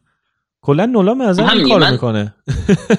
راجب این نمیدونم نظرم چیه، یعنی از یه طرف به نظرم اینی که یعنی برداشت خاصیه، اینی که تو میای یه ژانر رو انقدر نو بهش نگاه میکنی، از یه طرف باز همون حسی که تو مثلا به یه تیک داری من به این دارم، اینجوری هم که خب اگه این گیمیکو ازت بگیرن چیز دیگه ای نداره داستانت. مثلا چیزم تا یه حدی همینه، اصغر فرهادی هم تا یه حدی به نظرم همین کارو میکنه، یعنی یاد گرفته یه سکانس کلیدی رو میاد از داستان میبره یکم بیا وسط‌تر اینجوری اینکه خب چه اتفاقی الان خیلی آره چیزی خوبم یکم گوشی تو چیز کن بیار کلتو بیار وسط نه آها عالی آره ها، یعنی فرهادی هم میاد یه تیکه از فیلمشو میبره بعد خب میگه که من خیلی فیلم ساسپنس فولی ساختم، خب بریدی مگه مردی فیلمو همش رو نگه دار و بعد بگو فیلم من خیلی چیزه. ببین آخه ساختار فیلمنامه فرهادی تکراری شده، یعنی باز میگم فنی فیلمنامهش تکراری شده، ولی تو فیلمای نولان رو بذاری کنار هم از لحاظ استراکچر داستانی ربطی به هم ندارن، فقط میگم میاد ژانرهای اینو قبول دارم آره، یعنی میاد مثلا یه هایست مووی میسازه منتها لباس اون اینسپشن رو تنش میکنه، یا میاد مثلا یه فیلم تا الان خودش رو نولان اونقدر تکرار نکرده به نظرم، یا مثلا فیلم پرستیژ مثل فیلمای سپورت مووی ها میمونه، یعنی یه تیمیه میخواد برنده بشه یعنی رقابتیه، یه داستان رقابتی داری میبینی مثل اینایی که یه تیم مدرسه‌ای ان میخوان یه ژانر دیگه آفرین، یعنی هر فیلمی که برمی‌داره اصلا احساس میکنم انتخاب فیلماش با ژانر میره جلو، یعنی مثلا میگه خب من میخوام این سری جنگی بسازم و ژانر رو میگیره یه چیز یه تویست میذاره روش و بعد این میشه یه فیلم نولانی. آره چیز تارانتینو هم خیلی این کارو میکنه، یعنی از این لحاظ خیلی شبیه همن. تارانتینو مثلا اونم بازی هایست مووی میسازه منتها تو هیچ وقت دزدیه رو نمیبینی، یعنی میاد یه سپین میذاره همیشه توی چیزا آره ولی تارانتینو میدونی خیلی کیس عجیبیه برای من و اونم اینه که هر چقدر میبینیش هیچ بخش از جهان بینیش تکراری نمیشه برات، یعنی شخصیت‌ها همیشه تازن و داستان همیشه متفاوته و پرداخت همیشه خاص خوده، یعنی فکر کنم تنها کارگردانی که من دیدم که تو بلافاصله میتونی بفهمی این تارانتینوه ولی هیچ وقت اینجوری نیست که اوکی داره خودش رو تکرار میکنه یکی این یکی وس اندرسون به نظرم، این دوتا خیلی تونستن قالب و محتوا رو جدا کنن از هم. آره خیلی اورجینال ترن و منم خب وقت بیشتر میذارم از کاراشون دیگه. نولان تو ببین هر فیلمش تموم میشه انگار از فرداش میره سراغ فیلم بعدی، یعنی من نمیدونم کی مینویسن واقعا. نولان هم طول میده الان دیگه، الان هر دو سال یه فیلم داره دیگه. دانکرک مال کی بود؟ شاید این فیلمش چون چیزتر بود. دانکرک فکر کنم 2018 بود اگه اشتباه نکنم. 2017 آره. خب الان اینم نولان هم به نظر من وقتشو میگیره، یعنی به اندازه کافی وقت میذاره. الان فیلمش آماده است دیگه، میخواد اکران کنه 2 ماه دیگه. کلی هم داره 2 ماه دیگه اکران نشه. آره جون. اوف. اگه کلی هم داره شلوغ بازی در میاره که من میخوام فیلممو اکران کنم هر طور شده. یعنی هر کی کار خودش گیر میکنه بلافاصله رنگ‌های اصلیشو امریکا رو راه میندازه. آره. آره خیلی با هشتگ فری امریکا ببینی کیا کارشون الان گیره باز شدنه.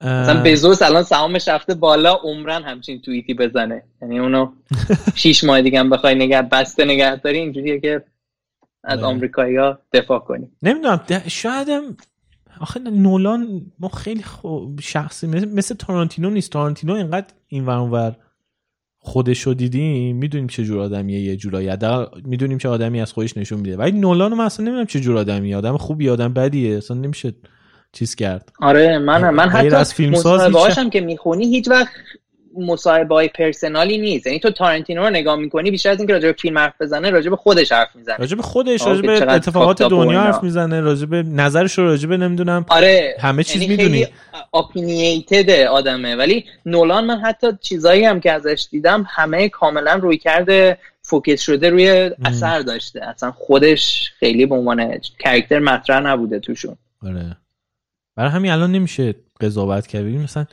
این اصراری که داره میکنه نکنه فیلمش مثلا به داستان فیلمش به تاریخ اکران ربط داره، مثلا این کارا میکنه بعید نیست ازش واقعا مثلا اون تاریخی که باید اکران بشه مثلا میدونی؟ یا از این کلک خلوچلیا زده بودیم، مثلا برای دارک نایت یا عالمه چیز میز تو آمریکا قایم کرده بودن، هر کی پیدا میکرد یه پیکسل از عکس جوکر رونمایی میشد.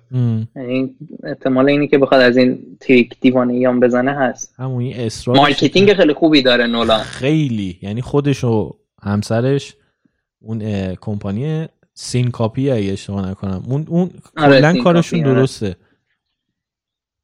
عجیبه. آره. یعنی خیلی خوب میدونه چه جوری هایپ درست کنه برای اینترستلار. رو من یادم قشنگ از فیلماش هیچ کدوم هایپی نیستن، یعنی تو هیچ وقت اگه دو خطی بگن اینجوری نیست که هایپ بشی برای دیدنش، یعنی همیشه برای نولان هایپ هست. آره. این اینترستلار رو من یادمه یک سال قبل اکرانش یه تیزر داد بیرون، من از همون تیزره به بعد منتظر فیلمه بودم. یعنی عجیب کار کرد. چیزم این کارو کرد دیگه. دارک نایت اون سکانس بانک رابریشو 6 ماه قبل اینی که فیلم اکران شد قبل یه فیلم دیگه پخش کرد دیگه. کی این کارو میکنه؟ الان برای تنت این کارو کرد، واسه قبل استار وارز پخش میشد 5 دقیقه از فیلم. آره راست میگی. اینم خوندم یه جا، بعد میگفت قبل استار وارز گذاشته بودم، میگفت همه بعد اون 5 دقیقه پریویو تنت دست میزدن و مثلا هورا و نمیدونم اینا، بعد تازه استار وارز قرار بود شروع شه. دهنش سرویس همون اینو خیلی خوب بلده، یعنی میدونه قشنگ تو رو چجوری میخکوب کنه و فک تو بندازه. یعنی اینو من به نولان همه جوره این کردیتو میدم که میدونه چجوری فک بندازه دیگه. که اینجوریه. فینچر هم به نظرم بحث مارکتینگش و اینا قویه. البته میگم اینا تیمایی که دورشونه قویان دیگه، وگرنه خودشون که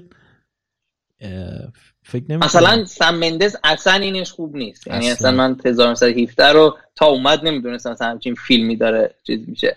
آره. یا دیگه کیا هستن که این مدلی هستن؟ خیلی اکثرشون اینجوریه. مثلا بدبخت پال توماس اندرسون اینقدر کارگردان خفنیه ولی هیچ کسی اینو حساب نمی‌کنه. اصلا خیلی‌ها نمی‌فهمن فیلم جدیدش اومد. آره. یعنی من خودم همینم، مثلا فانتوم ترید رو من یه سال بعد اینکه اومد فهمیدم مثلا همچین فیلمی هست. آره. نمیدونم چرا بعضیاشون اینجوری هن دیگه. خود به خود البته من اشتباه میکنم میگم خودشون نیستن، تیم دورشون. خودش هم واقعا خیلی ربط داره. خودشون هم یعنی خیلی به نظر من ربط داره. یعنی مثلا تارانتینو رو نگاه کن چجوری هایپ درست میکنه لامصب برای فیلماش. یعنی اصلا اون شومن خودش با این چیزی که برای فیلماش هر سری درست میکنه. اصلا همین گیمیکی که من 10 تا فیلم بیشتر نمیسازم، همین خودش چیه. اصلا از همون اول، یعنی از انتخاب بازیگر خیلی وقتا شروع میکنن این چیزاشونو. یعنی من یادم فینچر میخوندم در موردش که چرا واسه نقش جان دو توی 7 کوین اسپیسی رو انتخاب کرد و بعد اسمشو ننوشت توی تیتراژ و اینا. میگفت حتی رو این فکر کرده بود که مثلا فیلم قبلی کوین اسپیسی یوزوال ساسپکت بوده و آدمایی که اون فیلمو دیدن تأثیری که وقتی برای اولین بار چهره کوین اسپیسی رو میبینن به عنوان جان دو بهشون دست میدم، گفت حتی به اینم فکر کرده بوده و بعد برای همین اسمشو مثلا نمینویسه اول تیتراژ، چون که آدما اون ذهنیته تو چیزشون هست، کایزر سوزه چیز نشن، بایس نشن. آره. میدونی خب اینا چیزای آرتیستیکیه که مارکت هم ربط داره دیگه. نولان هم سر اینترستلار همین کارو کرد دیگه. اون بعد 10 سال دیگه اسپویلر نیست دیگه، مت دیمن رو چیز نشون نداد تو تیتراژ. مت دیمن من خودم مثلا شوکه شدم واقعا و خوبم مخفی. منم یعنی هیچکی حرفش هم نمیزد. من یهو در اون چیزه باز شد محفظه، یهو اومد اینجا. مت دیمونه. یعنی تو دنیای الان خیلی عجیبه اتفاقا میفته. اون موقع که 7 ساخت اوکی بود، ولی الان که تو این دنیای دیجیتالی همه کستینگ کالا بیرونه و همه چی میدونه و یعنی خیلی سخته تو یه چیزی رو مخفی نگه داری. مثلا ددپول هم خوب این کارو کرد با اون 2-3 تا کامیویی که توی ددپول 2 بود. مثلا این چیزو هیچکی نمیدونست. نه اینا اسپویلر یا نه بگیم؟ نه بابا بگو. اصلا اسپویل اوکی. این اصلا براد پیتو کسی نمیدونست تو ددپول 2 هست اصلا. آره من خودم وقتی دیدم بعد آخه دهن سرویس هر حد فکر کنم به معنای واقعی 3 تا فریم 4 تا فریم هست توی کل فیلم. من ناچارشم آره. فیلمو پاس کنم عقب بزنم که مطمئن شم این خودشه یا نه.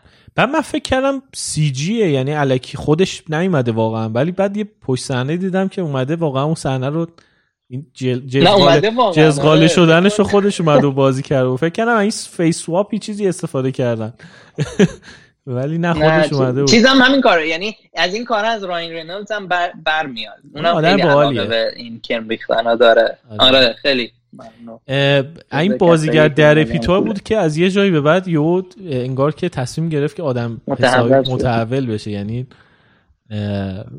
فیلم‌های مسخره در پیت بازی می‌کرد ولی از یه جایی بعد انگار خودش گرفت دستش آینده کاری. الان هم همچنان فیلم‌های در پیت بازی می‌کنه ولی چون خودآگاه شده نسبت به آرکیتایپی که داره بازی می‌کنه یه جورایی انگار یه پس گرفته که دیگه کسی باهاش مشکلی نداره، چون تا الان 5 تا فیلم آخر راین رنولدز ببینی همش یک نقش رو داره باز، نقش خود راین رنولدز داره بازی می‌کنه ولی چون احساس خودآگاهه دیگه کسی بهش کاری نداره. آره شده اون آدمه دیگه، مثل این آره بروس ویلیس که از یه جایی بعد شد همون کاراکتر دای هارد، یا مثل چیز مثل دراک هر چی بازی میکنه یکیه.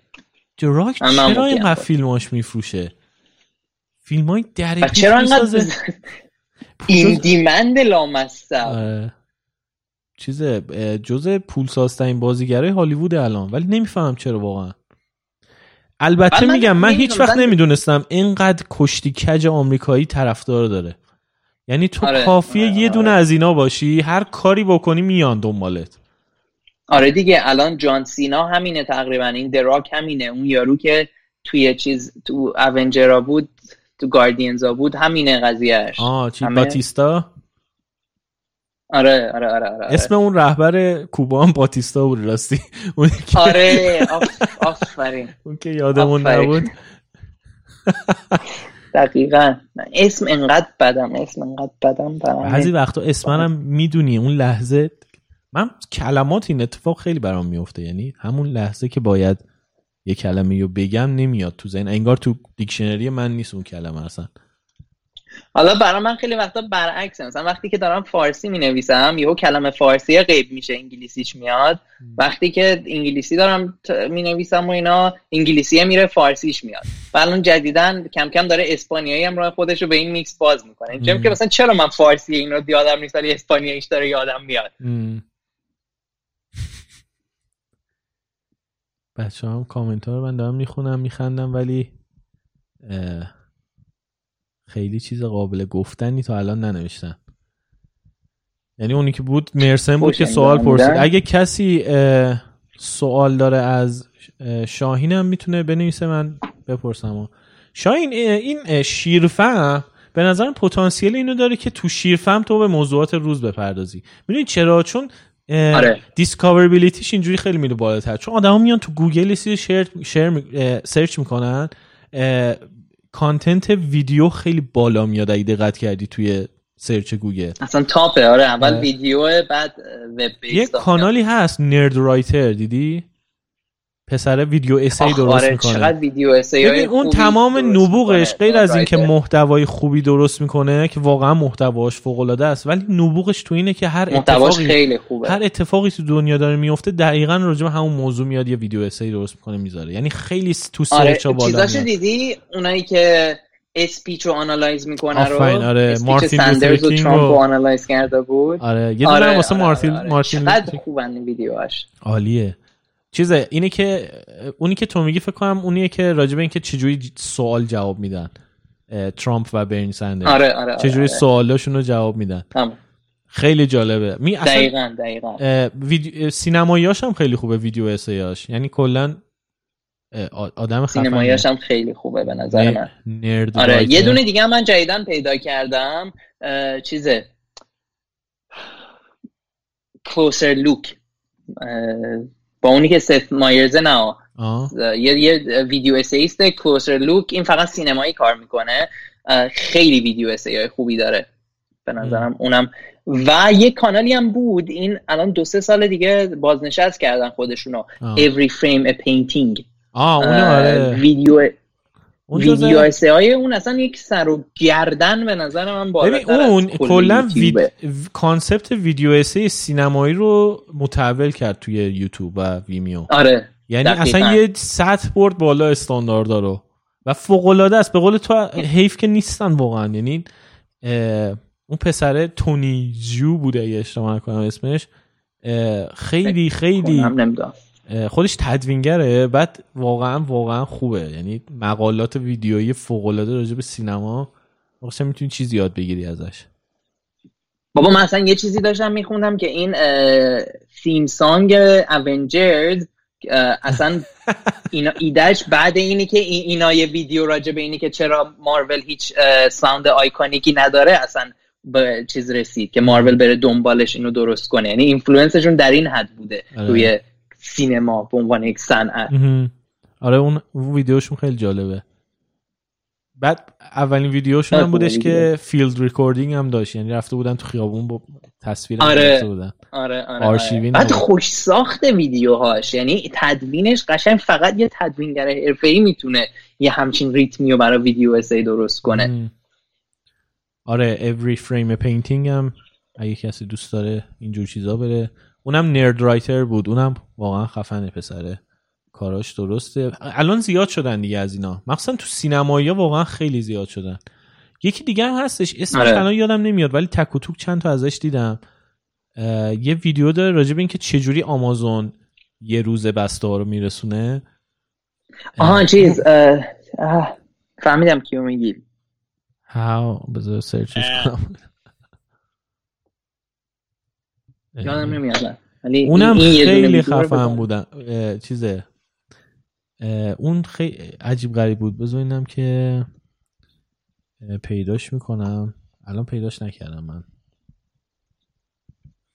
بعدم پیداش کردی چیز کن. آره اون عجیب غریب بود ویدیوش و بعد خود همون محتواش هم عجیب غریب بود که چه جوری واقعا آمازون داره این کارو میکنه. بعد اینکه چجوری کجاها فرودگاهاش کجاست، اینا انتخاب کردن جای فرودگاهاشو. خیلی ویدیوی چیزی بود. من اونو یادمه جزو میدونی یه همچین جمعی هست دیگه تو یوتیوب که باید کنار بزنی اون چرت و پرتا رو از صفحه ترندینگ بیای بیرون. آره. که اینا رو پیدا کنی. آره ولی میگم خوبیه نرد رایتر اینه که میره اتفاقا رو موضوعات ترند ویدیو میسازه. یعنی البته همیشه یهو میبینی راجب مثلا شعر پرسی شلی هم یه دونه از اشعار اونم میاد یه ویدیو درست میکنه. بابا مثلا یه سری ویدیو داره راجب نقاشیای چه میدونم یه یارو که تو رنسانس منظره میکشیده. یعنی خیلی احساس میکنم هوشمندانه ترکیب میکنه اینا رو. هم روز میذاره، هم کانتروورشال میذاره، هم کلاسیک تر میذاره. خیلی سلکشن خوبی داره. آره اون ویدیویی که مثلا یادم آیفون جدید اومده بود همون هفته ویدیو اسای داشت راجع به این که چرا اپل به سامسونگ احتیاج داره که بعد اومده و خیلی منطقی توضیح داده بود که ببین اصلا اینا بدون هم نمیتونن زندگی کنن. اینا خیلی جالب بود. دقیقاً تو هفته‌ای که همه دارن تو هفته‌ای که همه دارن آیفون سرچ میکنن تو گوگل، این ویدیو میده مثلا راجع به آیفون و اپل. بعد از اونورم چون ویدیوهاش ریچ بالایی داره و خوب آدینس داره، خودش رو یه جورایی تو الگوریتم یوتیوب هم قفل کرده. یعنی تو راجع به هر کدوم از این کلید واژه سرچ کنی این ویدیو داشته باشه جزو چندتای اولیه که میبینی. یعنی خیلی خوب تونسته خودش رو پوزیشن کنه توی مارکت. یه مشکلی که یوتیوب به نظر من داره همینه. یعنی یه جورایی کسایی که قدیم بودن بورد کردن و الان جدیدا سخت میتونن خودشون رو توی این مارکت جا بندازن. آره ولی حالا در مورد خودمون تو محتوای فارسی هنوز این اتفاق نیفتاده به نظرم. یعنی مثلا نمیدونم حتی الگوریتم اینا برای محتوای فارسی جواب میده یا نه، چون محتوای انگلیسی میدونم مثلا اسپیچ آنالیزیس میکنه، میبینه چه کلمه‌ای گفتی خودش کلید واژه برات درست میکنه اینا یا نه، ولی فارسی هیچ کدوم اینا رو نداره. ببین بیسیکلی فقط اسمت، توضیحاتت با تگایی که میذاری، همونم بسه. یعنی توی انگلیسی هم چون خیلی محتوا زیاد شد رفت سراغ ترانسکرایب کردن ویدیوها و اینکه بخواد دقیق‌تر بفهمه چی خوبه چی بده، چی مرتبطه چی مرتبط نیست. ولی تو فارسی هنوز این اتفاق نیفتاد، یعنی همونو بسته برای اینکه آدم بخواد SEO رو در واقع تو آن. بعد ببین ورژن انگلیسیش اصلا تو یه مرحله دیگه است. من یه مینی کانال دارم، بعد هر چند وقت یه بار از این ویدیو اسیای کوچولو درست میکنم. بعد در این حد این بخش انگلیسیش قویه که من متنو که بهش میدم، یعنی اسکریپت ویدیو رو که بهش میدم، خودش برام زیرنویس میکنه. آره، یعنی اصلا خودش همه کارا رو هندل میکنه، زیرنویس رو درست میکنه، چیز میکنه، اصلا عالی. آره، اون موقع هایی که جوروگن لایو اجرا میکرد برنامه‌شو، الان لایو برگزار نمیکنه. راستی همین الان که من و تو داریم حرف میزنیم این اپیزود جدیدش با ایلان ماسک فکر کنم منتشر شده. ماسک با ایلان ماسک اپیزود داده. آره، برای دومین بار ایلان ماسک اومده. فکر کنم الان دیگه بعد قرار بود 9 صبح به وقت پاسیفیک، در واقع تایم پاسیفیک چیز چیه منتشر شه. اون موقع که لایو اجرا میکرد، آره، یک ساعت پیش اومده اپیزود جدیدش. فکر کنم راجع به اسم بچه، قطعا امیدوارم پرسیده باشه اسم بچه رو. چی بود اون؟ آره. ای واو. من یه جا خوندم این اسمش ترجمه میشه ساشا آرکانجل، اون چیزی که نوشته شده. اون ای که چسبیده من اشه، بعد اون اکسی که گذاشته مثلا بعد اس بخونیش، بعد ساشا میشه، بعد نمیدونم A12 هم کد برای آرکانجل، اینجور چیزا. یعنی کلا ببین من دیشب به یکی دیگه میگفتم این حرف مفت زده. آره. دیگه من اصلا حرفا اینو جدی، یعنی اینی که میگه اصلا یعنی واقعا ضریبه چیزش صحتش برای من منفیه. این یه فکتی رو توییت میکنه. ببین قشنگ ترکیب یک نابغه و یک ترول اینترنتیه، یعنی حضورش در اینترنت یه چیز داره، یعنی که دوچار بایپولار دیسوردره و هر لحظه که میاد یکی از این دوتا بایپولارا داره خلش میده جلو. آره، خلاصه این موقعی که لایو کستا رو یعنی در واقع لایو میرفت جوروگن، یادم اون دکمه کلوز کپشن رو که میزدی همون لحظه برات زیرنویس می آورد، یعنی حتی لایوار هم زیرنویس میاره همون موقع برات زبان انگلیسی. اصلا میگم بخش انگلیسی یوتیوب اصلا داره یه مرحله جدیدی میاد، یعنی خیلی بامزه است. یه بخشی داره، نمیدونم تستش کردی یا نه، تامنیل اسکنر. بعد تو تامنیل تو که براش آپلود میکنی با ضریب دقت تقریبا مثلا 80-90% بهت میگه که تو تامنیل چه اتفاقی داره میفته، یا مثلا هر فریم ویدیو چی داره توش. تو میتونی ویدیو تو رو اون آپلود کنی، هر ثانیه که بری میگه آقا تو این تصویر من الان فلان و فلان و فلان رو میبینم، بعد اینا رو میاد توی سئوش دخیل میکنه. یعنی مثلا تو اگه یه عکسی باشه که کانسیستنت تو داری با میکروفون حرف میزنی، اینو به عنوان ویدیو اسی تحلیل میکنه و بعد سئو تو رو میبره تو اون کاتگوری، حتی اگه تو خود تگت اصلا اینو قید نکرده باشی. یعنی اصلا وحشتناک دیتا اورینتده. یا میتونه الان بفهمه که من و تو داریم دو نفریم داریم با هم گفتگو میکنیم یا نه، مثلا این یه چه میدونم یه ویدیوی مثلا نرد رایتریه که داره مثلا این چیزو بررسی یا مثلا آنباکسینگ چیه. آره، بعد خیلی بامزه است که مثلا یه سری قوانینی مثل فیر یوز و اینا رو به صورت اتومات پیاده میکنه. مثلا فیر یوز اینه که تو بتونی بخشای کوچیک ویدیو رو برای اهداف آموزشی یا تحلیلی یا مسخره کردن استفاده کنی. بعد من توی یکی از اون ویدیو اسیایی که داشتم درست میکردم راجع به مارول بود و من اون صحنه آخرش رو به جای مثلا 5-6 ثانیه 15-20 ثانیه گذاشتم و لحظه‌ای که آپلود کردم اینجا رو برام فلگ کرده بود که این دیگه از چارچوب چیز خارج شده. آره، یا پاکش کن یا ویدیوتو نمیتونی پابلیک کنی. هوش مصنوعیش خیلی هوش باهوشه. چیزه الان مثلا آره. حتی همین که موستو میبری رو تامنیلا اون تیکه‌ای که بهت نشون میده دقیقاً خوب انتخاب میکنه بعضی وقتا اون تیکه‌ای که نشون میده بهت اصلا تیکه‌ایه که های انگیج ترین آره. تیکه رو نشون میده برای دیگه. منو ول کنم فقط برم این دیتاهای یوتیوب رو نگاه کنم بستم، یعنی از زندگی رو. به قول تو ماها چون فارسی محتوامون، حالا اون کانال تو فکر کنم انگلیسیه اونی که میگی ویدیو اسیاره. آره آره آره. چیه آره. اسمش دوست داری ببین؟ اگه خواستی برو ببین. اسمش The Good Contentه. آه. اون راجبه همین فیلم و سینماست. هر چند وقت یه بار یه ویدیو اسی کوچولو. الان خیلی وقت نداره. اونجا تو باز میگم میتونی از این چیزا استفاده کنی، ولی ماها که الان محتوای فارسی داریم میگیم حداقل یه سری از این چیزا رو ازش محرومیم، چون که نمیتونه هنوز با فارسی چیز نیستش. ولی میگم توی بحث حالا تکست و اینا چیزایی که خودت وارد میکنی در اون حد دیگه اوکی شده.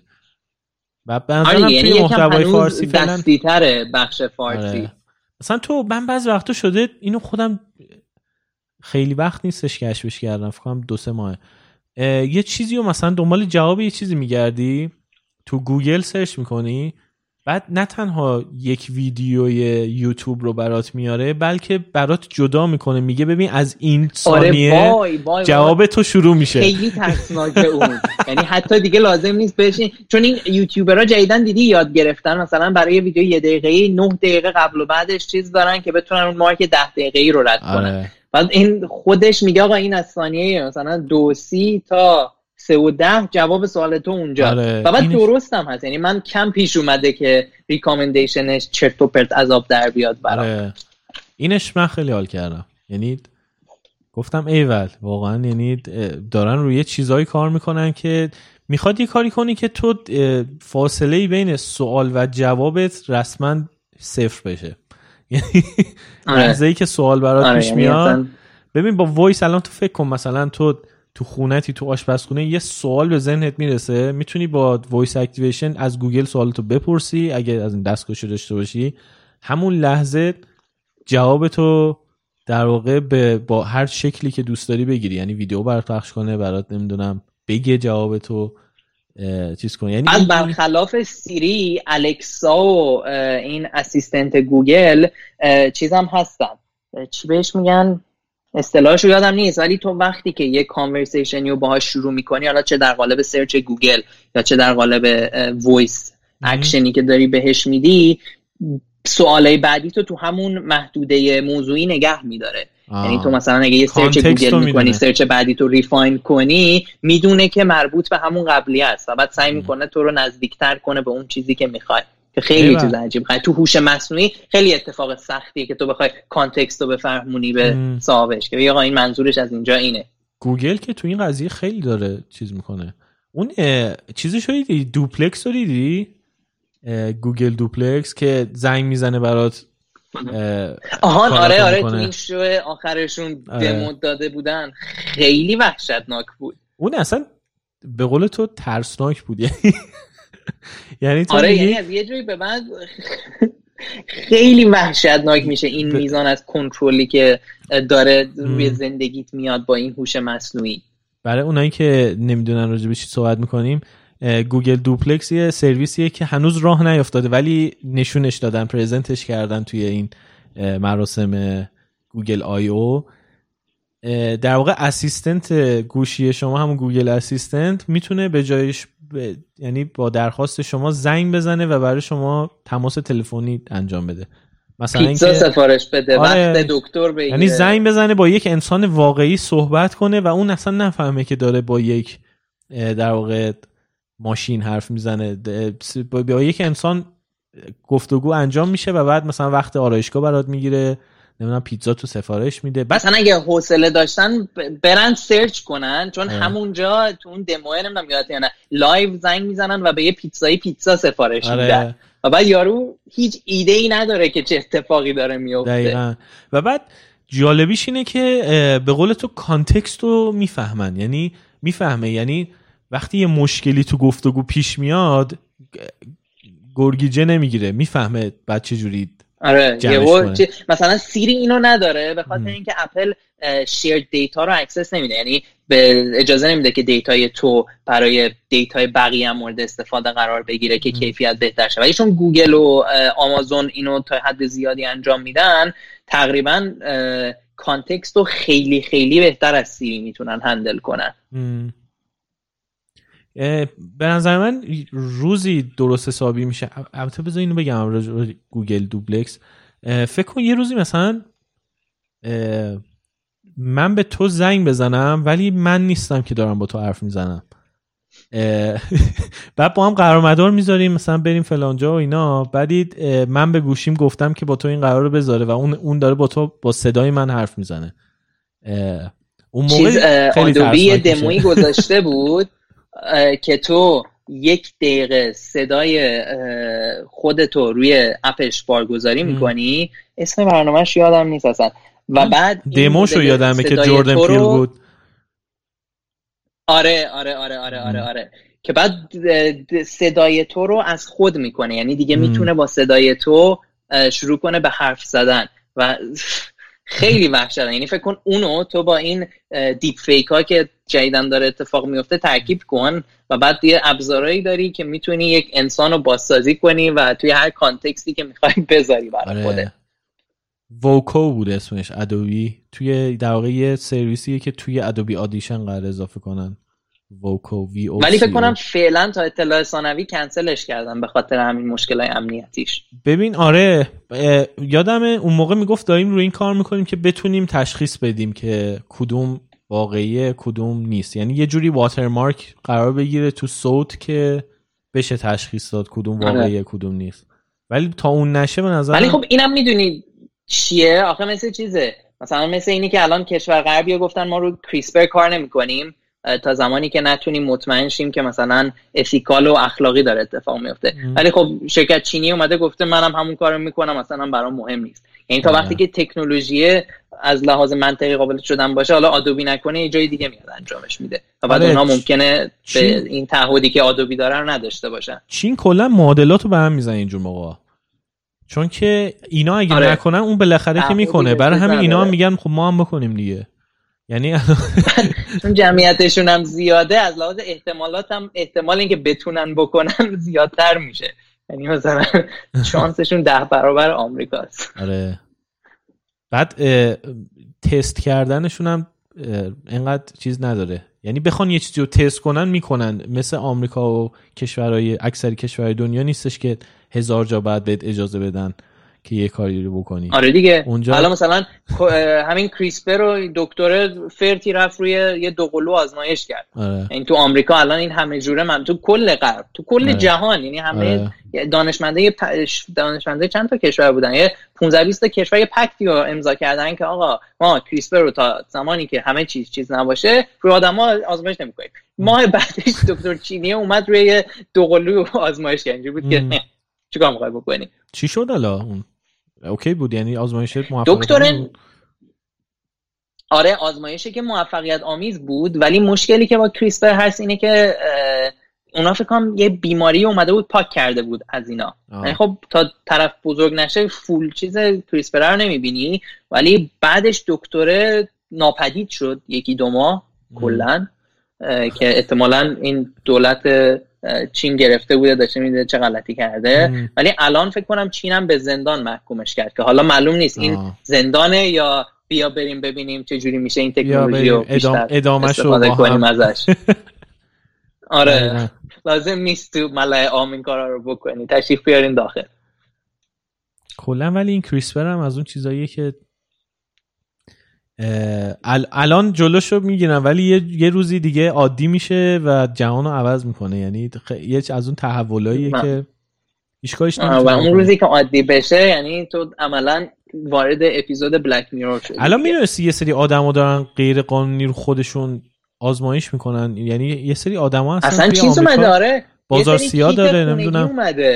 آره بد میدن، یعنی مثلا میگن کریسپر کن. البته نمیدونم تا چقدر چیزه چون هیچ مطالعه استانداردی روش انجام نشده، نمیدونم مثلا این کیتا کلاهبردارین یا نه، ولی میدونم که الان یه سری ها هستن دارن به شکل خودمونی کریسپر رو آزمایش میکنن، چون آخه تکنولوژیش اصلا تکنولوژی پیچیده ای نیست، یعنی یکی از ساده ترین کانسپت های ژنتیک کریسپر، فقط این تیکه سختش ریفاین کردنشه، یعنی اینی که تو چجوری یک اون کاری که میخوای بکنی، یعنی یک چجوری فایند کنی، چون ژنوم انسانی خیلی پیچیده است و همش قاطی پاتیه تو هم دیگه، و دو اینی که چجوری وقتی داری اون کارو میکنی گند نزنی یه چیز دیگه، یعنی مثلا اگه میخوای رنگ چش عوض کنی نری بزنی مثلا طرف دیگه بدون گوش به دنیا بیاد. اینا دو تا باگی که هنوز داره. هدفمند کردن و پرسونالایز کردنش هنوز مسئله است. آره خیلی، ولی اونقدر دور نیست، یعنی با این سرعتی که داره میره به نظرم خیلی، چون اصلا الان یه سری پیپر داره منتشر میشه کریسپر توی دندون پزشکی، که مثلا دیگه تو نیاز به دندون پر کردن نداشته باشی، چه میدونم کریسپر توی دیابت که تو دیگه پانکراست که خراب شده درست بشه، کریسپر چه میدونم توی کسایی که فلج شدن، همه چی، یعنی تو هر چیزی که به ذهنت میرسه یه تکنیکلی میشه یه چیزی از تو کریسپر براش پیدا کرد. خیلی خوب شاین، جمعش کنیم بکنیم. چقدر شد؟ چیزی هست دیگه بخوای تو خودت؟ 2 ساعت شد واقعا. آره دستت هم درد نکنه شاین. برای کسایی که من نمیشنومت خدا چی گفتی بگو. میگم که برای کسایی که نمیشناسنت، چون همونطور که میدونی تو یوتیوب آدم شاید بیاد این ویدیو رو ببینه که اصلا پادکست گوش نمیده، واسه همین بگو که کجا میتونن پیدات کنن، کجا میتونن پادکست رو گوش بدن، پادکست رو تو بگو. تا الان که یوتیوبن میتونن اون بالا سرچ بزنن شیرفهم و برن ویدیو ما رو ببینن، اگه خوششون اومد سابسکرایب بشن.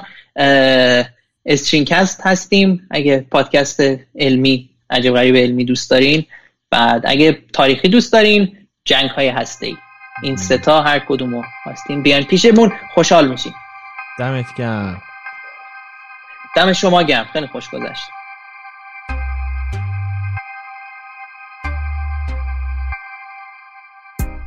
رادیو نیست رو میتونین توی همه اپ‌های پادکست بشنوین، هر جایی که پادکست گوش میدین ما هم هستیم. توی یوتیوب هم کانالمو جدیداً راه انداختم، اگه خبر ندارین لینکش توی توضیحات هست، روی وبسایتمون هم هست، حتما سابسکرایب کنین. دمتون گرم. اونجا هم قراره دیگه تصویری یه سری اپیزودا رو بریم جلو، مثل همین اپیزودی که الان شنیدین با شاهین از استرینکست. توی اینستاگرام @رادیونیست سر هم، تلگراممون هم همون @رادیونیست و توییتر @radio_نیست. بعد یه نفسی مسد بکشم. وبسایتمون www.radionistpod.com و اگر دوست دارین از ما حمایت کنین توی سایت هامی باش برای بچهای ایران و اونایی که خارج از ایران زندگی میکنن میتونن از سرویس خارجی پیتریان با خیال راحت از ما حمایت کنن. دم همه کسایی هم که تا الان از ما حمایت کردن گرم. همین دیگه، خداحافظ.